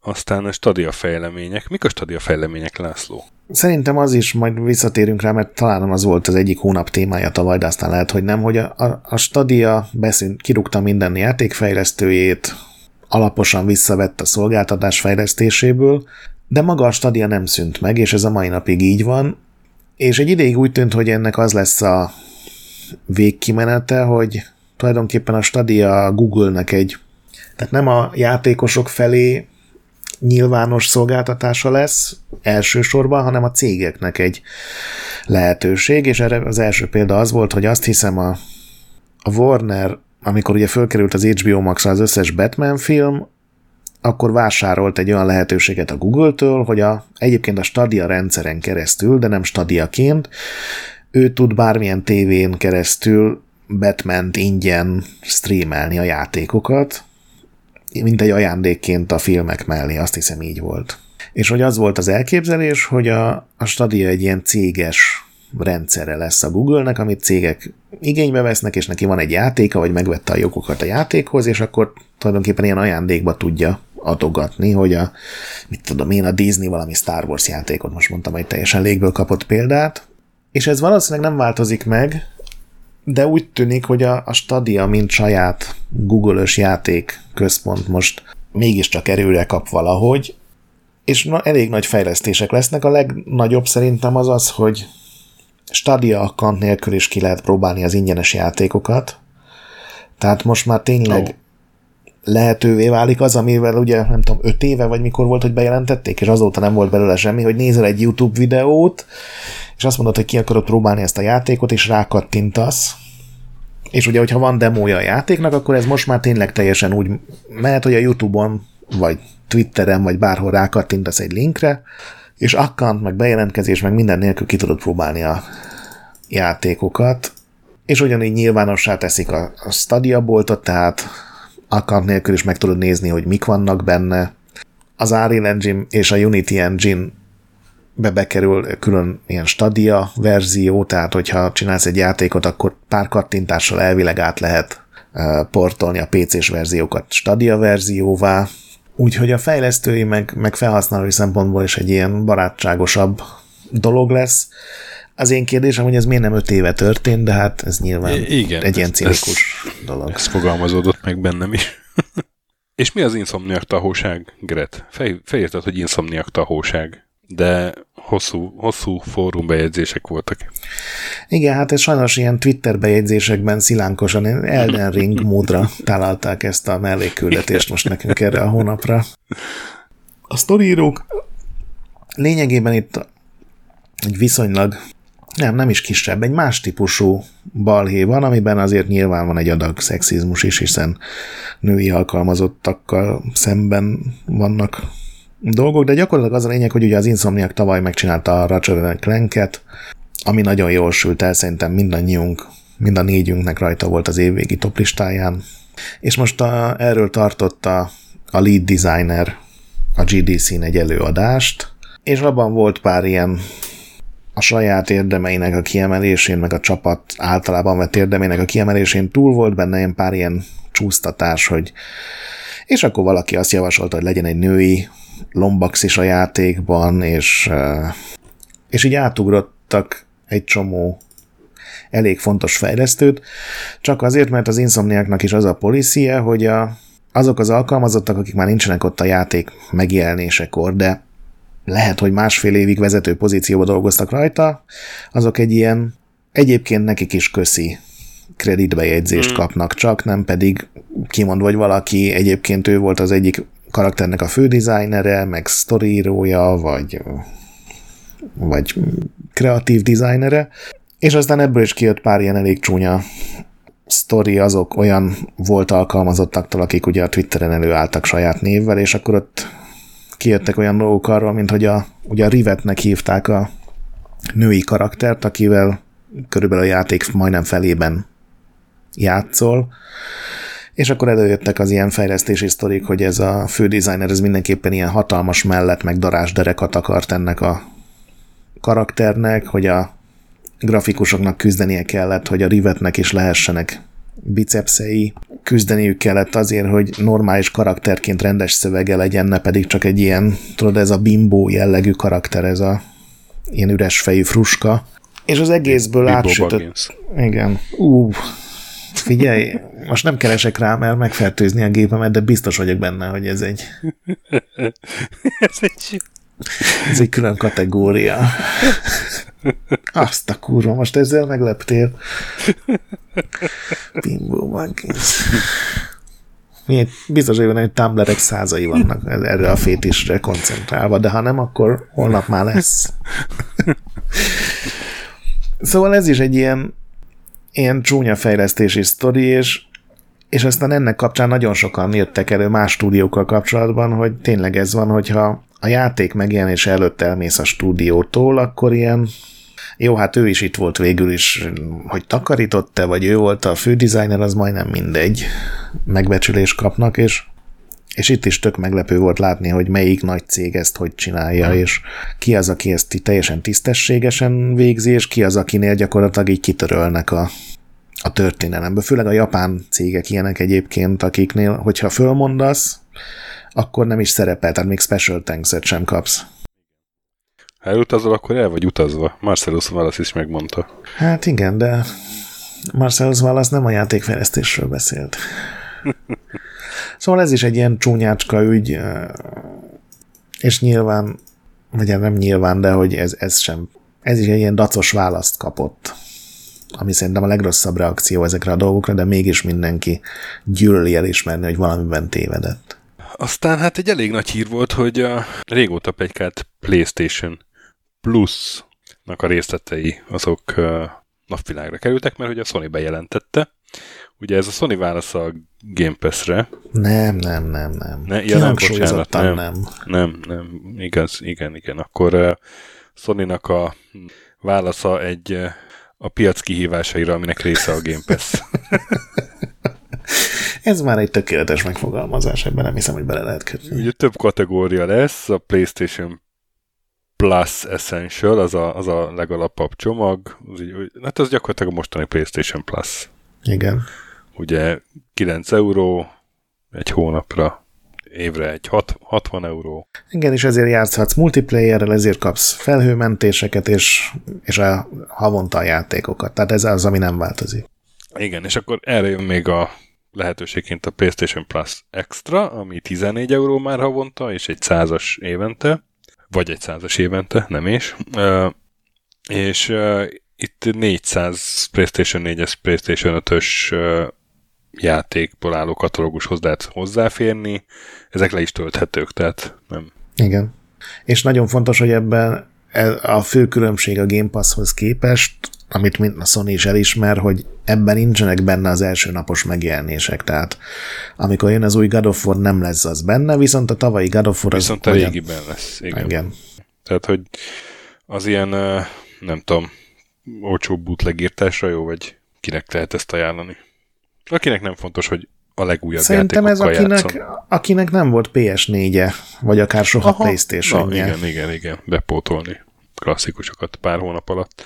És akkor van még a PlayStation Plus Premium, ami 17 euró már, vagy 120 euró egy évben. Hát ott ezen felül még, uh, még további 340 játék, ezek főleg régi platformokról, tehát PS1, 2, 3, meg PSP-s címek, meg hát még egy-két ilyen exkluzív demo. És uh, ugye van még egy negyedik titkos uh, döntött betűvel szedett azokon a piacokon, ahol nincsen ami szerintem Magyarország is bele fog csatlakozni, ez a PlayStation Plus Deluxe, ami kicsit olcsóbb lesz a prémiumnál. Ahogy hivatalosan nem elérhető. Igen. És azért a streamelés az nem, nem lesz elérhető ebben. Jó, hát én, én nem, nem akarok erről most így a fotelből mondani bármit. Há, háborúról mondok fotelből bármit, de ezt én nem, meg nem tudom satszolni, hogy ez milyen lesz. Júniusban indul a szolgáltatás, de valószínűleg népszerű lesz amúgy. Hát igen, majd ugye meg, meg kell nézni, hogy az a PS1, PS2, PSP játékok az melyik játékot jelenti, és mondjuk egy PSP játék hogy fog kinézni a 4K, tehát hogy milyen igen. emulátor na, lesz. Na, ez az, ami nekünk jut, nekünk jut eszünkbe, hogy minket ez a része az, az jobban érdekel azért, vagy érdekel, de hogy, hogy itt gondoljunk a sok, nem tudom, PC-sre, Xboxosra, aki, aki azért sajnálja, hogy lemaradt egy God of War-ról. Igen. Ez valószínűleg egyébként azért van, mert tudod, volt a PS5-höz és ez a Premium Collection, vagy micsoda, hogyha előfizettél a PlayStation Plus-ra, akkor kaptál hozzáférést 10-12 ilyen tényleg jó játékhoz. Tehát abban is volt God of War, meg az Uncharted portok, meg Persona 5, meg, meg még néhány játék, Ghost of Tsushima is talán, és szerintem az sikeres volt, és azt bővítették ki tulajdonképpen. Na, meglátjuk majd. De haladjunk, mert még van rengeteg hírünk, például, hogy bejelentették CD Projekt Rednél, hogy készül az új Witcher játék Unreal Engine 5-ös motorral. Úgyhogy nem tudom, hány év múlva játszhatunk vele, de valószínűleg nem Rívjai Geralt lesz a főszereplője ennek már, mert hogy a New Saga Begins az az alcíme, és nem egy farkas izé, medál van a bejelentést, ez csatolt képen, hanem egy hiúz talán, vagy macska. Hiúz vagy macska. I- igen. Hiúznak né- kinéző tárgy. Igen, és akkor itt volt is ebből egy ilyen utó rengés, hogy azt hitték sokan, hogy egy valami hiúz iskolának a története lesz benne, ami viszont egy fanfiction, tehát nem, nem a hivatalos kánon része. Aha. De hát ez valószínűtlen, hogy, hogy az lenne. Na mindegy, hát nyilván kíváncsian várjuk, és hozzáteszem, azért nem meglepő, hogy, hogy e- ezzel a branddel mennek tovább, inkább nem a cyberpunk Igen, szerintem van pár érdekes azért ebben a bejelentésben. Az egyik, hogy már most bejelentették, amikor még nem is írt ki a Witcher 3 Next Gen patch, meg a, CD, a Cyberpunk DLC, tehát ez tipikusan olyannak tűnik, mint amikor bejelentették annó ugye a Cyberpunkot. Mennyi 8-9 évvel a megjelenése előtt? Fú, rohadt sok, igen, igen, igen, az a jó kis izé. De ott legalább volt egy, egy jó videó hozzá. Igen, egy render trailer.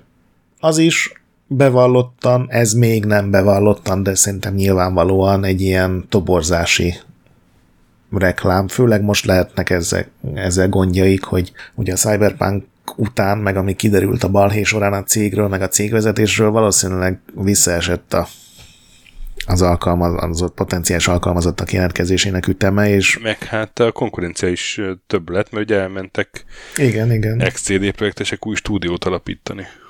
Igen, igen, meg ugyan a már nagyon sok a Witcher 3 vezetőfejlesztő már nincs a cégnél, és ugye ez is egy ilyen nem, nem, srácok, milyen Cyberpunk, mi, mi a Witcher stúdió vagyunk, a másik meg a, ez, hogy lecserélik a motort, ez engem meglepett, hiszen a CD Projektnek mindig egy ilyen önállósága volt ezen a téren, és mindig azt mondták, hogy mi a játékokhoz csináljuk a motorokat, és ez vagy azt jelenti, hogy a, belátták, hogy ez a Cyberpunknál nagyon félrement, ugye a motor miatt kellett kihagyni egy csomó olyan dolgot, amit beígértek, és demókon működött, de az egész játékban rendszer szinten már nem, és ki kellett venni. Ez a rendőröktől kezdve a rombolható környezeten át a vertikális játékmenetig nagyon sok minden jellemző volt, és szerintem ebben lesz majd egy ilyen utózöngéje majd az ilyen későbbi interjúkban, hogy a, a Cyberpunknak a minőségét a motorra fogják fogni. Hogy az azért lett ilyen, ami azért nem feltétlenül teljesen hihető, hogy száz százalékban az okozta a hibákat. De hát igen, 2026, 27, 28. Hú, sokára. Valószínűleg előbb meg fog, el fog megjelenni Warren Spector új játéka. Bár... Hát erre sem fogadnék. sem biztos, de hír az, hogy Warren Spector újra alkot. Ugye volt Warren Spector adásunk már korábban, és akkor ott a végén mondtuk, hogy hát reméljük, hogy a jó Warren még valami fasza dolgot fog csinálni. Hát most megvan rá a lehetőség, mert kijött remetei magányából, és egy új ip dolgozik. Igen, ugye kiderült, hogy a System Shock 3-hoz semmi köze nincs. Igen, igen, igen. Ami egy ilyen műfaját tekintve ilyen hasonló lesz, mint a Deus Ex, ez a ugye az immerzív sim... Immerzív simulation, ami bármit jelenthet. Igen. És kiadtak egy konceptartot, ami szerintem zseniális. Nem tudom, azt láttad, de... Igen, igen, igen.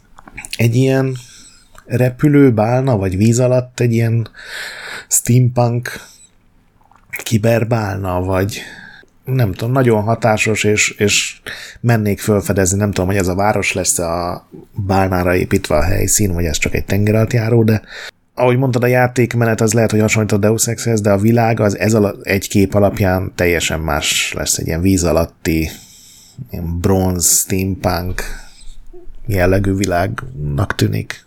Nagyon hívogató, de hát, hogy mikor lesz ebből bármi, az megint egy más kérdés. Igen, és hát még a végére egy szomorú hír, így a aktuális hírek. Az E3 kancellárt kapott, vagyis nem lesz semmilyen formában idén E3. se digitálisan se. Élőben, hát ez, én nem tudom, lesz-e még valaha E3 ezek után, mert kb. most lehetett A hivatalos közlemény az az, hogy most gyűjtik az erőt a 2023-as E3 Most lehetett volna lehetősége, hogy a Covid pokol után kicsit. Igen. Nem mindegy, szóval, hogy ezt sajnáltam nagyon, mert akkor ebbe simán benne vagy, nem lesz több E3. Igen. Céges ügyek. Hát szerintem a legfontosabb hír az az, hogy ugye beszámoltunk róla, hogy az amerikai játékcégek közül a legnagyobb a tőzsdei értékes alapján a Roblox volt. Nyilván a Microsoftot nem vesszük ide, mert nem nevezhető játékcégnek, és kijöttek a globális adatok is, és 2021-ben a legnagyobb játékcég a világon a Tencent volt. Ez ugye egy kínai óriás cég, aki szerintem minden hónapban szerepel a céges hírekben azzal, hogy most éppen melyik stúdiót vásárolta meg, vagy többségi tulajdon szerzett, vagy befektetett. Ugye hozzájuk tartozik a PUBG, a Valorant, a Clash of Clans, de részesedésük van, ha jól emlékszem, a Fortnite-ban is, nem csak a Riot-ban, és rengeteg egyéb stúdióban. És benne vannak, például ebben a hónapban a Tencent beruházott a Tequila Works nevű fejlesztő stúdióba, akiknek a Rime volt az eddigi legnagyobb duranása. Többségi tulajdon szereztek, de a Tencent szokásának megfelelően ez a cég is úgy fog működni a különböző nyilatkozatok szerint, hogy a kínai tulajdonos, vagy hát résztulajdonos, többségi tulajdonos semmiben nem szól bele. Ilyen szempontból a Tencent is egy ilyen abszolút távolságtartó stúdió, gondolom ennek ilyen kulturális okai is vannak, meg ilyen kultúrpolitikai okai is, hogy, hogy ha az lenne a módszerük, hogy ide jön egy csomó kínai Tencent menedzser, és ők megmond, elkezdenék megmondani a különböző stúdióknak, hogy hogy dolgozzanak, akkor valószínűleg sokkal kevesebben hagynák, hogy megvásárolják őket. És itt van a cég alján, vagy a hír alján egy ilyen rövid összefoglaló arról, hogy milyen stúdiókat tulajdonolnak jelenleg. Ugye a Riot Games, a teljes Sumo csoport, a Turtle Rock, a Funcom, a Digital Extremes, a Splash Damage, és nagy befektetéseik vannak az Activision Blizzardban, hát az ugye valószínűleg most már nem lesz. Ubisoftban, Supercellben, az Epicben, a Paradoxban, a Remedyben, meg a Dontnod-ban is. Tehát tényleg mindenhol ott vannak, és mindenkit békén hagynak, tehát ez a valószínűleg sokak szerint ez az ideális befektető, hogy ad pénzt, utána a haszonból leveszi a saját részét, de más tekintetben hagyja, hogy azt csinálja, amit akarsz. Aztán a Sony továbbra is vásárol stúdiót, és nagyon sok pletyka van arról, hogy az áprilisban is lesz majd egy ilyen hírünk, hogy a Sony megvásárolt valakit. Ugye beszéltünk, hogy a, hogy a Jade Raymond alapított egy Sony támogatás alapított egy stúdiót Kanadában, ez lett a Haven, és egy multiplayer játékon dolgoznak kizárólag PlayStation 5-re, és eltelt pár hónap, és a Sony meg is vásárolta ezt a stúdiót egy az egyben. Tetszett nekik, amit, amin dolgoznak. Ez jó jel. Igen. A Netflix is fölvásárol, nekik ugye tavaly, vagy tavaly előtt volt egy ilyen óriási kezdeményezésük, hogy amit megcsináltak a filmek, tévésorozatokban, azt meg akarják csinálni játékokban, és hát ez lassabban megy, mint, mint ahogy azt várni lehetett esetleg. Most vették meg a harmadik fejlesztő stúdiójukat. Ez a Boss Fight Entertainment, akik eddig ilyen free-to-play játékokon dolgoztak, nem hiszem, hogy sokaknak ismerős Castleville, meg Dungeon Boss, amik neki már cím alapján el tudom képzelni, hogy miről szólnak. Én nem tudom, hogy ez a Netflixnek hogy illik be a taktikájába, de hát majd meglátjuk.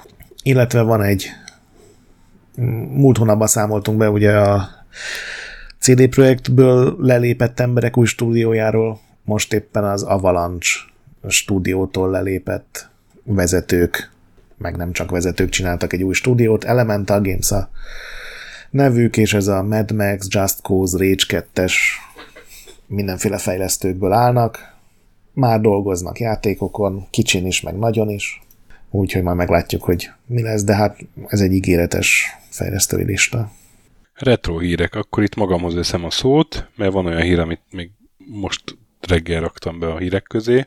Hát, hogy el ne felejtsem, hogy lesz két esemény, és nagyon remélem, hogy április 9-10 előtt ez az adás kijön, mert kiszokott, de hogy április 9-10-én a jó, jó öreg Szekmen a szokásos Regamexet megcsinálja KMO művelődési központban, kmo.hu, aki még nem volt szekmenes rendezvényen, az mindenképpen nézzen rá, aki meg volt, az esetleg azért, mert ott rengeteg cuccot ki lehet próbálni. És egy másik hasonló, a Mári Zsolt nevű, nevű kiváló ö, gyűjtő. Május 14-15-én lesz egy ilyen számítógép videójáték kiállítása Szegeden, a Bálint Sándor művelődési házban, ott is több, több tucat kipróbáltógép lesz, meg több száz kiállított, és többek közti a jugoszláv, csehszlovák NDK modellek, úgyhogy az is elég érdekesnek tűnik. A linkeket berakom a show notes-ba mindkét esetben. Aztán egy írott, hogy végre megdöglik talán az Amico. Miért vagy ilyen rossz indulatú az Amico-val? hát ez az Amico egy, egy teljesen barátságos dolognak indult, aztán... Aztán nem az lett, igen. Ugye ez a Intellivision-nek a megvették az Intellivision nevet, és arra egy ilyen, vagy, ja, igen.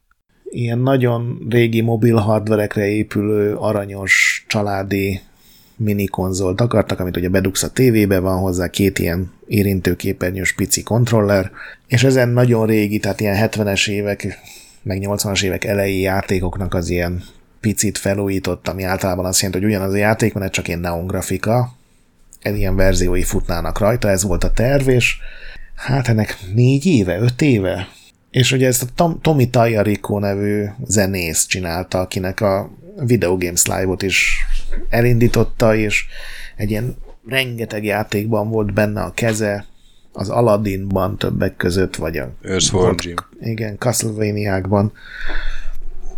És ő volt ennek a szószólója, meg a fő arca, és ahogy kiderült, hogy Hát ha jó indulaton akarunk fogalmazni, akkor az derült ki, hogy, hogy nem becsülték fel előre, hogy egy konzol létrehozása az mennyi munkával jár. Ha nem ilyen jó indulak akarunk lenni, akkor ebbe valahol időközben belépett egy ilyen nem baj, akkor is csináljuk meg, mert ebből még szerezhetünk pénzt irányvonal. És a, a nehézségek, meg a kritikák, az szerintem teljesen észszerű kritikák hatására Tomi Tajarikónak kicsit elborult.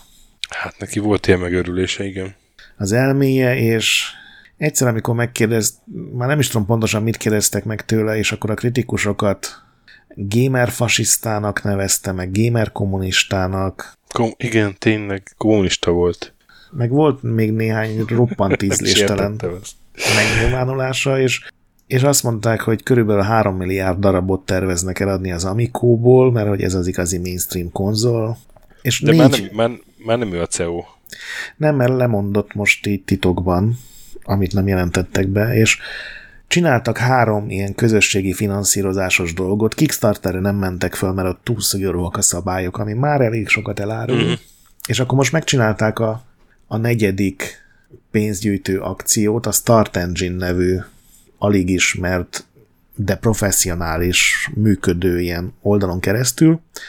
Csak az a gond, hogy a Start Engine az is úgy működik, hogy aki befektet, az nem csak mind a Kickstarteren kap valamit, hanem tényleg ilyen befektető lesz, tehát részesedést kap a befektetésének megfelelően abból az eladásokból. Ez viszont csak úgy működhet, hogyha részletes céginformációkat bemutatsz, hiszen az emberek csak úgy fognak nagyobb összeget befektetni, hogyha pontosan látják a helyzetet, és, és amikor bemutatták a részletes pénzügyi információkat a cégről, akkor gyakorlatilag kiderült, hogy ez összeomlás határán áll az egész, aztán később kiderült, hogy semmi nincs kész, tehát nagyon sokat hivatkoztak, meg mondtak, hogy már tavaly augusztusban volt, hogy már, már készen van az egész, már csak a gyártásra várunk, de hát mm. Covid. Jelenleg egy darab prototípus gép van, amit nemrég bemutattak, mint unboxing videó, ami kicsit megtévesztő, mert ugye akkor van unboxing, amikor már akkor már termék. Amikor már termék van, de ennek direkt nyomtattak egy külön dobozt, tehát ez én egy darab, és azon például látszott, hogy a, a nem angol szövegek az mind félre vannak fordítva, ilyen Google fordítóval, francia meg a németet mutatták be, és mindenki röhögött rajtuk, hogy, hogy a, az erő, tudod, a power gomb, az franciául nem a powernek a sima fordítása, hanem egy másik szó, meg ilyen teljesen alap dolgok. És hát a játékok azok full sekélyes, tehát ez a 78-as játék, és semmit nem változtattak rajta a grafikán kívül, és az nem mindig sül el jól. És aztán kiderült a, szintén ezen a Start Engine-es vonalon, ugye ott a cégvezetőkről is be kell mutatni dolgokat, és akkor kiderült, hogy ez a Tomi Rico beperelték, mert megpróbált valami 100 ezer dollárt Mexikóból, azt hiszem, vagy Brazíliából becsempészni Amerikába, és akkor lemondott, és most egy ilyen nagyon furcsa, bajszos faszi vette át a szóvivői szerepet, aki még jobban gyűlöli a kérdezőket, meg a kritikusokat, és hát most itt tart a dolog. Hát ja. Ugye be volt írva a GameStopnak, az amerikai ilyen játék áruházláncnak a rendszerébe, hogy április, nem, hogy már, március 31-én jelenik meg, de hát az csak egy ilyen ideiglenes, tudod, mindennek van ilyen december 31 vagy március 31 dátuma, és, és az a néhány fanatikus őrült, aki még ebbe hisz, az mind azt mondta, hogy de hát itt van a GameStopnak a rendszere, csak nem hazudik, hát mindjárt megjelenik a gép, és és aztán a GameStop közölte, hogy hát ez nyilván csak egy ilyen ideglenes dolog volt, és most lezártuk a dolgokat, és mindenkinek visszafizetjük a pénzét, mert nem, nem tudjuk, hogy mikor érkezik ez a hardware, mert semmi közünk nincs hozzá, és most ez ugye tegnap történt, és gondolom ma megint egy újabb összeomlás van a, a hívők között, mert ez most már tényleg ilyen hívők meg kritikusok közti fórum uh-huh. csatává alakult. Hát majd egyszer valaki megírja ezt a teljes Amico sztorit, és szerintem majd arról beszámolunk, mert Igen. én csak szilánkokat kapok el, de már az ilyen szörnyű. Aztán uh, van egy trailerünk is, Teenage Mutant Ninja Turtles The Cowabunga Collection. Uh, Konami. Na hát, egy Konami termék. Egy Konami termék, és jónak, igényesnek igen, tűnik. Igen. 8 bites, 16 bites, meg a játéktermi. Uh, izé, Teenage Ninja, mi? Teenager Ninja Techno, Tini Ninja Techno. Tini Ninja Techno. Én soha nem voltam izé rajongója ennek a én emlékszem, elrángattam anyámat az első résznek is a mozis vetítésére, pedig tudod, én a képregényeket nem ismertem, a, talán még a rajzfilmet néztem, de ez egy nagyon igényes kollekciónak tűnik, 13 játék lesz benne, tehát nem ez a szokásos, hogy berakunk kettős NES játékot.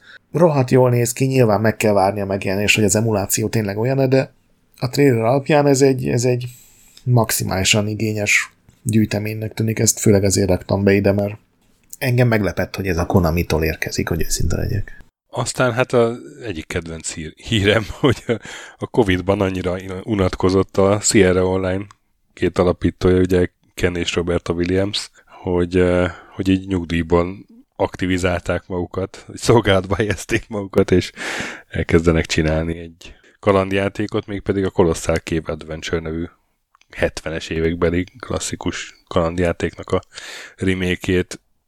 Én, ha teljesen szar játék lesz én már akkor is azt mondom, hogy tök jó, hogy így állnak hozzá a Covid-hoz, meg a izé, nyugdíjas évekhez.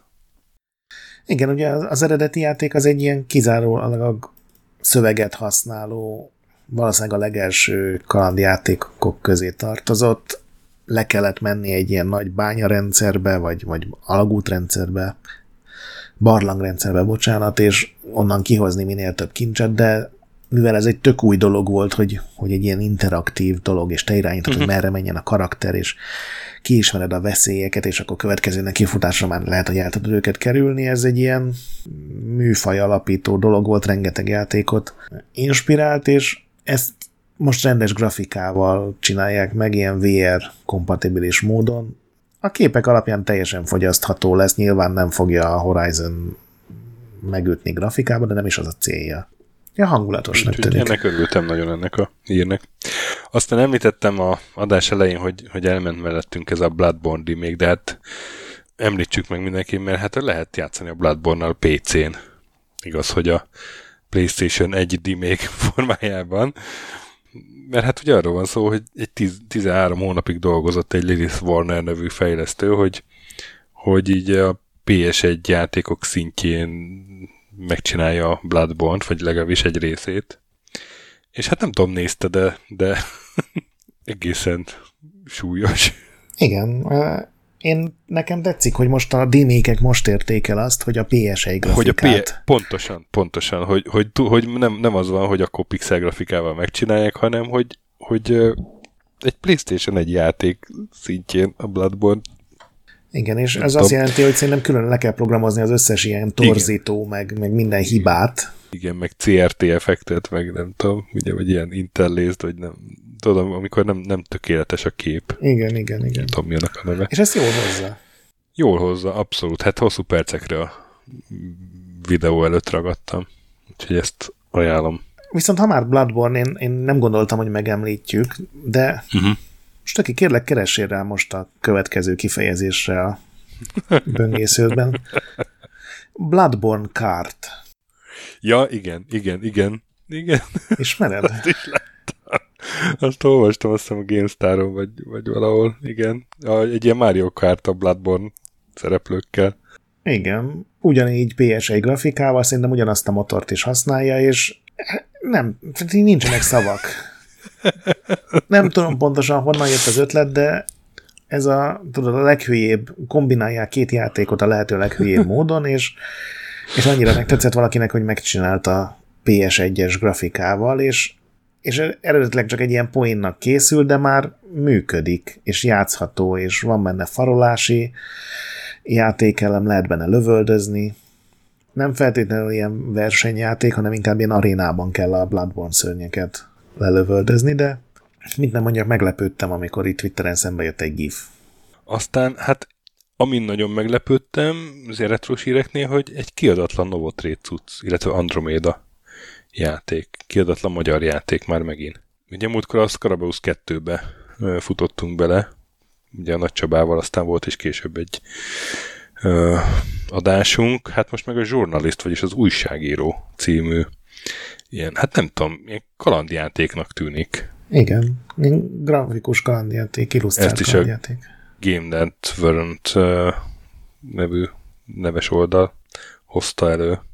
Ö- örült cukinak néz ki, hogy ilyen próbál folyóírással Jól néz ki szerintem nagyon. Szöveget. Jól néz ki. Nehezen igen, olvasható, igen. de mag- az illusztrációk nagyon ja, magas szintűek szerintem. volna ezt, hogyha ez, ez akkor megjelenik. De hát itt is ugye az a lényeg, hogy nézzétek meg a belőle a képeket. Mert úgy, úgy sok info nem derült ki, tehát ilyen kérdőjele vannak írva a fejlesztők is, hogy ez egyáltalán hogy történt, mi volt. Igen. De ahogy olvasom, annyi derült ki, hogy a Scarabaus 2-vel küldték el néhány kiadónak ilyen, hogy mit szólnátok egy ilyen játékhoz? Finanszíroznátok? Na, és uh, imádom, amikor régi, egykori vendégekre hivatkozhatok vissza, és most kettő is van. Hát az egyik TCFS mester, aki ugye a négyről uh, tartott egy gyönyörű székfoglalót, és nagyon jó sztorikat mesélt a akkori Swapper világról. És hát ő még, még mindig csinálja átiratokat, és most a Bruce Lee nevű C64 játékot rakta át plusz négyre, úgyhogy a tíz ujjad megnyalod. Nem tudom, nézted, de meg hallgattad, de hogy milyen, milyen zenét hozott ki már megint a plusz négyből. A játékmenetet is tök jól megcsinálta. A játékmenet és... is egy az egybe, igen. Igen, igen. A, a zöld szumós, a ninják, csodálatos, szenzációs. Sose tudtam ezt végigjátszani. nem, én végig tudtam játszani, képzeld. Nem, ez nekem nem volt, de Nosztalgia van még a, a plusz négyes videó alapján, és bőven. A másik, egy korábbi vendégünk pedig ugye Bészili, akivel az előző évadban beszéltük, ugye rakta át a Duke Nukem 3D-t, meg a mi volt az Power Slave-et többek Igen. között. Hát most a Wolfenstein 3D-t, meg a Spear of Destiny-t Amiga 1200-ra, vagy annak megfelelő hardware-re. Igen, és ez nem is kell durva, ilyen, ilyen szuper újkori hardware, ahogy olvastam. Igen, úgyhogy ezekkel is tudunk most szolgálni a retro híreknél, illetve hát uh, valaki megcsinálta, de úgy csinálta meg, hogy, uh, hogy még kicsit tovább is gondolta az Azték Challenge első pályáját böngészőben. Azt kipróbáltad? Most nézem. Ezeket hogy, ma reggel írtad be, és én aludtam. Ami nekem nagyon hiányzott mindig az Azték Challenge, hogy amikor rohansz a, a piramis felé, akkor nem tudod, hogy mennyi van hátra még a rohanásból. Na itt tudod. És közben uh-huh. még szól egy szenzációs zene is. Ó, és a töltőképernyőt is berakták. Töltőképernyőt is. Igen. És... Ú, uh, combban lőttek. Ugyanaz a játszhatatlan nehéz Hoppá, le tudtam hajolni a harmadik Daredevil. Tehát a 39, 39 éve megjelent játék, és így visszajön a, a PTSD azonnal. Egyelőre jó. Ó, combban dobtak. Paolo Nicoletti az elkövető. Most megtaláltam a nevét. Nagyon durva. És mi ez a C, vagy Street Fighter-es hír? Hát, tehát a Street Fighter 2-nek két C64 hát verziója, vagy átgondolása is készül. És hát én pedig tőled akartam megkérdezni, hogy szerinted melyik tűnik na, jobbnak. Na, az egyik, a, egyik az nagyon a grafikára megy rá. A Iszonyú jól néz ki ez a... Street Fighter 2 Champion Edition-nek a C64 verzió. Na, brutál jól néz ki, igen. A másik, hát nem is az a neve, hanem az, hogy Retro Fighter, de hát az elég egyértelműen Street Fighter. Igen, Charlie-t nehéz lenne letagadni. Igen, de ott meg, ott meg a, arra ment rá, hogy láttam így a videóból, hogy, hogy működjenek a kombok amennyire lehet. Ugye azért uh-huh. egy C64 joystickkal nem tudsz kihozni olyan dolgokat talán. De hogy... De ez alapján azt mondom, hogy mindkettő jónak tűnik. Ott az a része volt nagyon meggyőző, amikor ott, ott elkezdi mutogatni a videóban, hogy... Aha, és én több gyorsan kombózik. Igen, igen, igen. Nem tudom, mind a kettőtől így kicsit leültem. Na, úgyhogy ezek a retros hírek, és akkor még filmes sorozatok hírek vannak hátra. Hát nyáron már lesz Cuphead sorozatból második évad, ezek szerint eléggé bejött az első. A Netflixnek remélem sztoriban erősebb lesz, mert látványban tökéletes, hogyha ugyanezt tudja hozni. Mondjuk ez jó gyorsnak tűnik. Ja, Ugye az első ja, évad azért nagyon sokáig készült, ez meg fél év alatt? Aha, Hogy tulajdonképpen. Aztán meg a Plague lesz uh, tévésorozat. Igen, ugye a plegykáról már szerintem beszámoltunk, de most már így lehet tudni, hogy egy francia stúdió csinálja, Mathieu Turi nevű fickó lesz a, a rendező, meg a showrunner, aki az Inglorious Bastardson volt a Tarantino a társrendezője, vagy alrendező, nem tudom, hogy az assistant direktornak mi a hivatalos mhm, magyar mhm. fordítása. Igazából még sose gondolkodtam azon, hogy milyen lenne a, a Plague Tale Tarantino módjára, meg biztos nem is erről lesz szó, de most erről így eszembe jutott, hogy fú, lehetne ezt átalakítani. És még lenne két kérdésem. Ugye mostanában ömlenek az ilyen videójátékos cuccok, hogy megnézted az Uncharted filmet, vagy ha azt nem is, akkor a Halo sorozatnak ugye kért az első epizódja. I- igen, igen, hát a, a világpolitikai helyzetre és egyéb elfoglaltságimra hivatkozva azt mondanám, hogy nem. De megígérem neked, hogy a következő checkpointnára mind a kettőt megnézem, sőt azt is megígérem neked, mert az a gyerekeknek is meg van ígérve, hogy a Sonic 2-t is megnézem, mert ugye annak áprilisban lesz a Aha. premierje. Úgyhogy mind, mind a háromról kifagadhatsz egy hónap múlva, jó? Mert jó van. Meg is, meg is akarom nézni amúgy a Uncharted filmet is, meg a Halo sorozatot is. Jó van. Akkor visszatérünk egy hónap múlva. Akkor mondhatod halasztások, bejelentések, bár itt néhányat már ugye érintettünk. Igen, hát ugye a halasztásoknál nyilván a Stalker 2-ről beszéltünk, hogy Stalker 2 az nem fog megjelenni valószínűleg decemberben, majd amikor a fejlesztőket nem lövik, talán akkor vissza tudnak ülni az asztalhoz, meg ha lesz áramuk, meg egy csomó minden szükséges dolog, és tudnak erre koncentrálni. Aztán szintén a háború következménye volt, hogy a Nintendo elhalasztotta az Advance Wars 1 plusz 2-t, majd ha olyan lesz a geopolitikai helyzet, hogy nem lesz háború, ugye minden tévéadásban, akkor kiadják, és volt egy csomó másik halasztás, aminek ehhez ugye nem volt köze konkrétan. Bocsánat, csipogtam. A legnagyobb súly az valószínűleg az, hogy az új Legend of Zelda-t, ugye ez a Breath of the Wild-nak az utódja, azt a Nintendo elhalasztotta az idei évről jövő tavaszra. Az Electronic Arts némileg kisebb súlyjal az új Golf játékát elhalasztotta szintén jövő tavaszra. A Settlers a megjelenés előtt hetekkel került elhalasztásra, majd egyszer dátumra, ami szerintem elég negatív jövőképet vetít a játékról, illetve a Forspoken szintén egy hónappal megjelenés előtt lett elhalasztva októberre, úgyhogy szerintem valamennyire okosan most mindenki Elden ringezik, vagy legalábbis a felvevő bázis nagy része Elden ringezik. Jobb helye lesz valószínűleg annak ott októberben. Aztán játékbejelentések, játékbemutatók.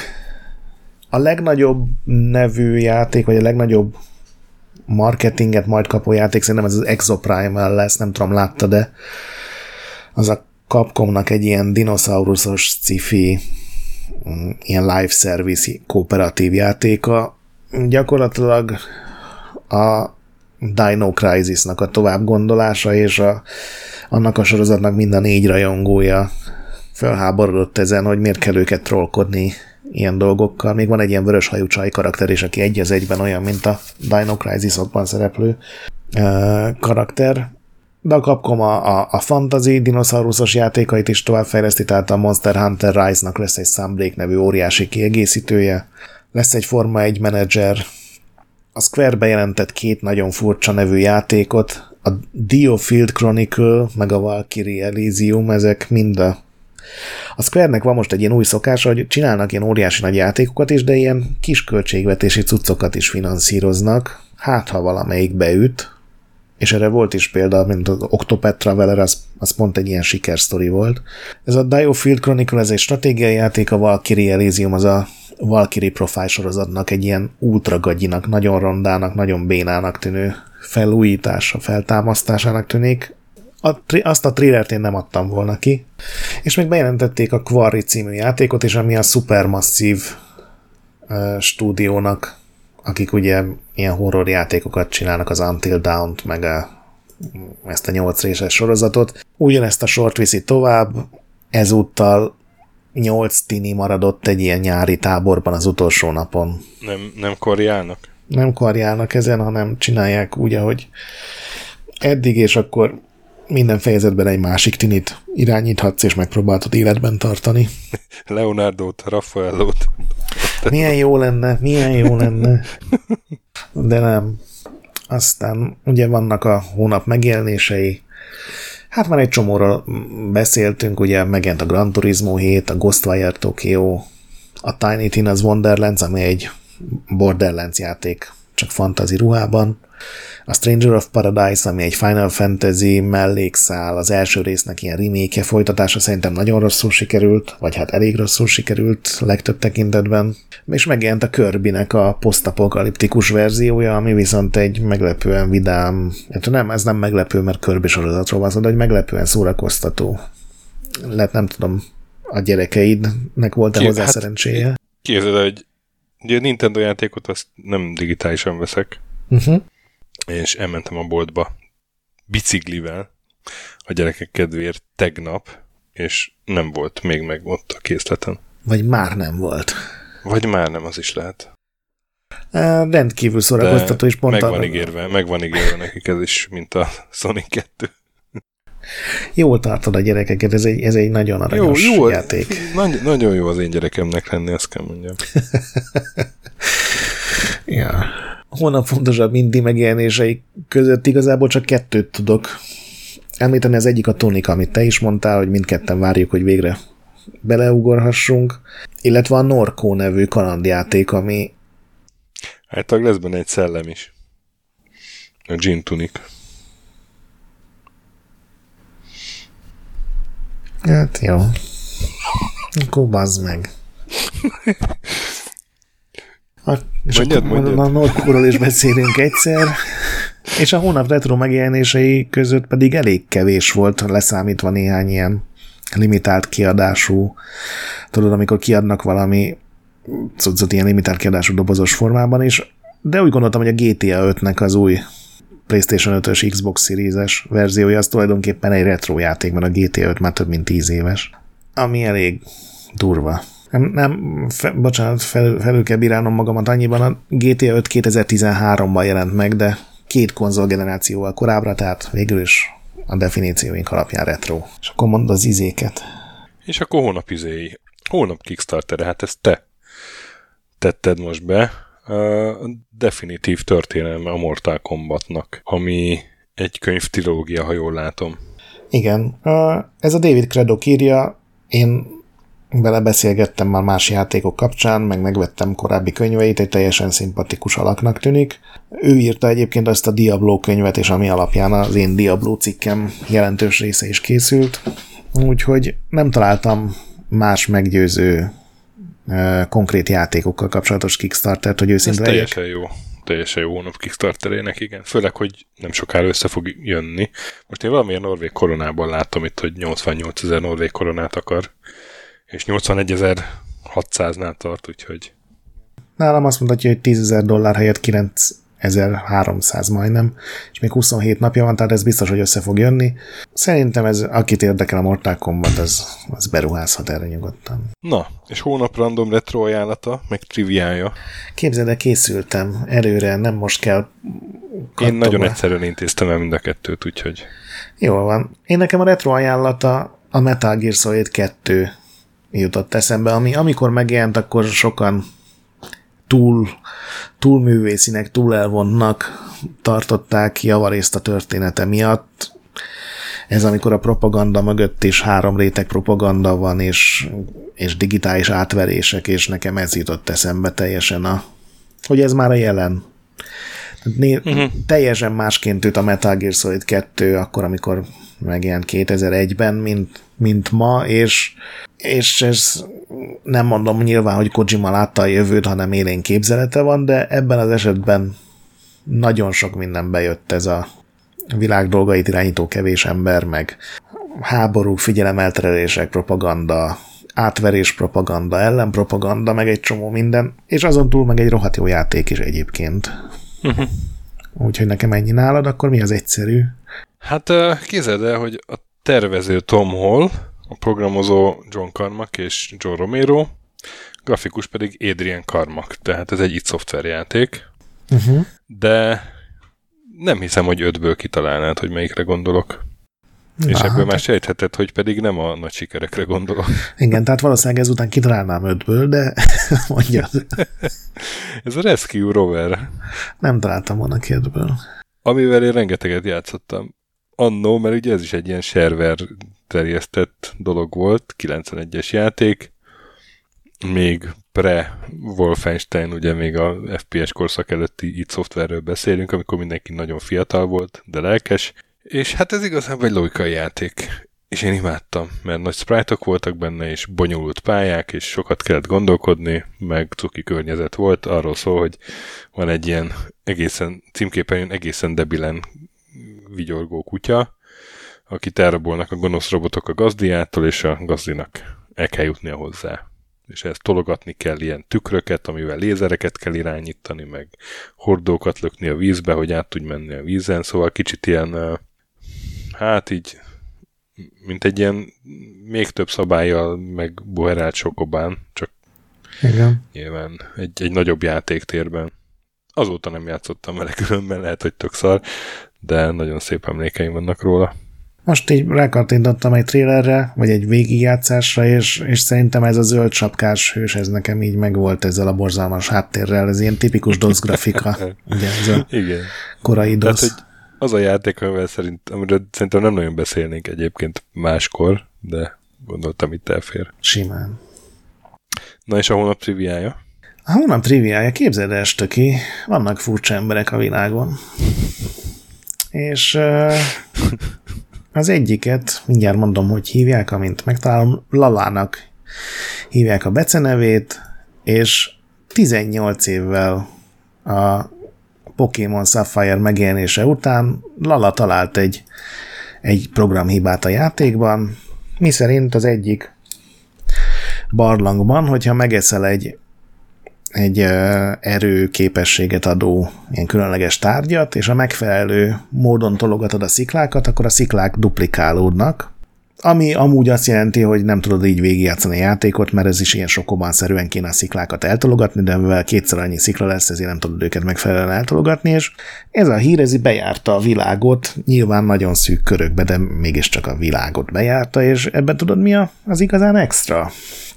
Hogy Lala a játékos egy kék betta, egy hal, amit a Maru nevű japán streamer csinált neki egy ilyen bizarr kontrollert, hogy a hal úszkál az akváriumában, az akváriumának az alján ott vannak a, a Gameboy gombok, tehát a négy irány, meg az A, meg a B. A halat folyamatosan követi egy ilyen lézer, és ahogy a lézer ugye világít a gombokra, úgy mozog a Pokémon. Tehát már ez egy őrület, hogy valaki csinált egy ilyet. De a hal talált egy glitchet a játékban, sok száz óra játék után, ami az első nem emberek által talált programhiba, tehát nem hiszem, hogy van ilyen rekordok könyve bejegyzés, de kéne, és már nekem ez érdekes volt, hogy, hogy, hogy Tehát, hogy van-e ilyen? Tehát, hogy, hogy, hogy, hogy kerül valaki ilyen élethelyzetbe, hogy a halait lézerrel követve pokémonozzon, és rákerestem, így röhögve, hogy a hal végig tudta játszani a játékot, és biztos voltam benne, hogy nem, de 2020 novemberében 3195 játékóra után a Mutakimaronak a négy hala, mert ugye váltotta őket, hogy ne, nehogy kimerüljenek, vagy nehogy a lézerrel bajuk legyen, vagy nem tudom miért. Végigjátszották a Pokémon Zafirt, ami a leglassabb Pokémon végigjátszás a speedrunning.com-on, viszont az egyetlen, amit halak tudtak maguknak begyűjteni, úgyhogy a, azt hiszem nyugodtan elmondhatjuk, hogy, hogy megfelelő majom birtokában simán leírnák a Shakespeare regényeket, vagy, vagy Shakespeare színjátékokat. Hogyha a hal végig tudja játszani ide-oda úszkálva a Pokémont, akkor minden lehetséges. Hát... Úgyhogy így már érthető, meg, megint, hogy... Megint hogy, nyertél, azt kell mondjam. Így, így már érthető, hogy Charizard miért ér annyit. Mert... Megint egy olyan triviát hoztál, hogy, hogy a haladja a másikat. És mi a tied? Az enyémet biztos ismered, de, de szerintem kimaradt a valvos adásból, én úgy, úgy rémlik, hogy ezt kifelejtettük. De, de azért mondjuk el. A Half-Life 2-nek egy kivágott szörnye. Lehet, hogy ebből már tudod. Ebből még nem. Az történt, hogy a Half-Life 2-nek a, az egyik fejlesztője, Ken Bridwell, ő, nekünk a játékot csinálták, vagy tervezgették, akkor eszébe jutott, hogy volt egy haverja, a haverjának meg egy 12 éves öccse, Ted Beckman, aki nagyon-nagyon jól rajzolgatott, amikor csapattak együtt a bátyjánál. És kiderült, hogy ez a Ted Beckman, ez azóta valami fancy ilyen művészeti iskolában végzett és felnőtt, és egy fiatal álláskereső művész. És a Ken Bridwell beajánlotta a Valve-nál, hogy, ő, hogy, hogy akkor esetleg kipróbáljuk ki őt, és rendeltek is tőle szörnydizájnokat. Most megjött a csávó, szörnydizájnokkal, hát a Ken Bridwell nem, nem, egyáltalán nem úgy emlékezett rá nyilván, ahogy megjelent, és hát hozta a kis sketcheit, ami hát mindegyik valamilyen módon eléggé túl volt szexualizálva. Pénisz szörnyek? E, tulajdonképpen igen, és hát a Gabe Newell-nek mutatta meg konkrétan, és Gabe Newell meg így forgatta a, így az egészet, így a kezébe, hogy egyik papírról a másikra, és akkor ott volt egy szörny, ott megkérdezte, hogy ott, ott az, ott az a hosszú ott a két lába között, az, az esetleg egy harmadik láb, vagy mi az, és teljesen rezeisten arccal mondta Ted mert nem, hát az a pénisze. És elkezdtem magyarázni, hogy hogy, hogy mégis hogy, hogy képzeli ezt, kérdezte a Gabe és mondta, hogy hát szerinte, hogy a játékosoknak egy része az ilyen tinédzser, aki még így a pszichoszexuális fejlődésnek egy fázisában megreket, vagy hát még, még még nem még benne van ebben a fejlődésbe, és hát ennek egy része az, hogy, hogy az ilyen homoerotikus félelmek, és hát azt gondolta, hogy lehetne ilyen szörny, amelyiknek az a támadása, hogy, hogy így elkapja a játékost, és megpróbálja megerőszakolni. Mert a játékos karakterét. Uh-huh. És tulajdonképpen amiért az egészet elmesem, az a következő pillanat, hogy a képzeld el, hogy ez elhangzik, a Ken Bridwell így fogja a fejét, hogy atya úristen, milyen faszt hoztam ide. És akkor megszól a Newell, hogy nagyon jó, pontosan erre van szükségünk.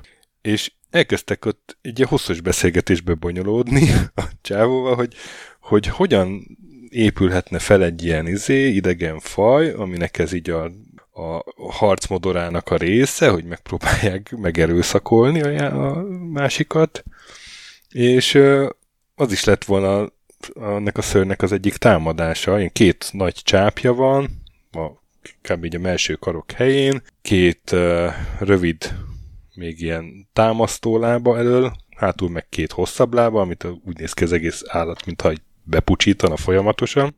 És készültek modellek is, hát ott mondjuk nincsen ilyen kihangsúlyozott pénisz, de hát az lett volna a harcmodora, hogy megpróbálja megerőszakolni a karaktert.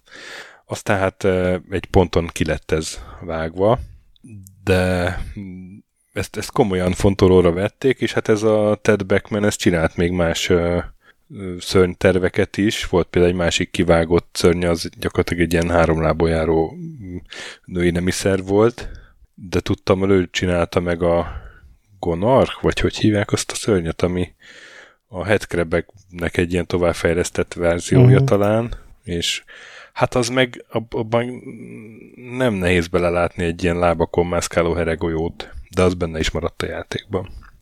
Hát, őszintének kell lenni, amikor álláshirdetésre mész, ez, ez a tanulság. És hát nézd, nézd, a csávót kifizették, tehát rajzolt és kifizették, és uh, még azt elmondanám, hogy ennek a szörnek mi volt a kódneve, vagy hát hogyan emlegették. Mr. Friendly. Úgyhogy akkor most én kérnék meg, hogy keresd erre, hogy Mr. Friendly Half-Life 2. A, a sztori már közben eszembe jutott valami, ezért, de azt nem hiszem, hogy Mr. Friendly. Uff. Hát? Szóval uh, szerintem örülhetünk annak, hogy ez végül nem került be a Half-Life 2-be. Igen, de ahogy nézem, valaki azóta meg lemodellezte és belerakta, mert van YouTube videó Half-Life izével, úgyhogy... Ja, hát az ilyen Geris modban benne volt, igen, azt hiszem, vagy bekerült. Durva. Hát, furcsák ezek a játékfejlesztő emberek. Na, csak a hónap évfordulói zárásul. Hát ugye öt éve jelent meg márciusban a Switch, úgyhogy ebből következően a Breath of the Wild volt 5 éves márciusban, meg 25 éve jelent meg Európában a Nintendo 64, úgyhogy a Turok sorozat is 25 éve indult. Mm. Én akkor mondom a Mass Effect 3-at, amit én igen, nagyon vártam. Uh-huh, igen, igen. God of War 2 15 éve, és hát egy csomó, csomó ilyen régi klasszikus, mint a Castlevania Symphony of the Night 25 éve, Kingdom Hearts 20 éve, és a, a Need for Speed-et is azt írja egy lista, hogy márciusban jelent meg a Need for Speed 2, amit én nagyon szerettem, és aztán megjelent belőle ez a Special Edition, amit még jobban szerettem, mert akkor már volt 3 DFX kártyám. Igen, és ne felejtsük el, hogy a Journey 10 éve. Ó, oh, igen. Úgyhogy innentől kezdve csináltunk róla Checkpoint Minit. Nagyon helyes. Na, hát ez se lett egy rövid adás, de erre készültünk. Úgyhogy legközelebb jövünk, május elején az áprilisi hírekkel, addigra esküszöm megnézem ezeket, amiket ígértem, és hát addig is még lesznek checkpointok, meg checkpoint minik, játszatok sokat, mentsetek a boss fightok előtt, kövessetek bennünket Discordon, ahol jó társaság van, megolvassatok Retroendet, ahol meg minden nap van tartalom, értékelték minket iTunes-on, meg Spotify-on öt csillagra lehetőleg, hallgassátok másik podcastünket, a Képtelen Krónikát, a fantazmagorillákkal vigyázzatok, és gyönyörködjetek a kis és nagy pixelekben. Sziasztok! Sziasztok!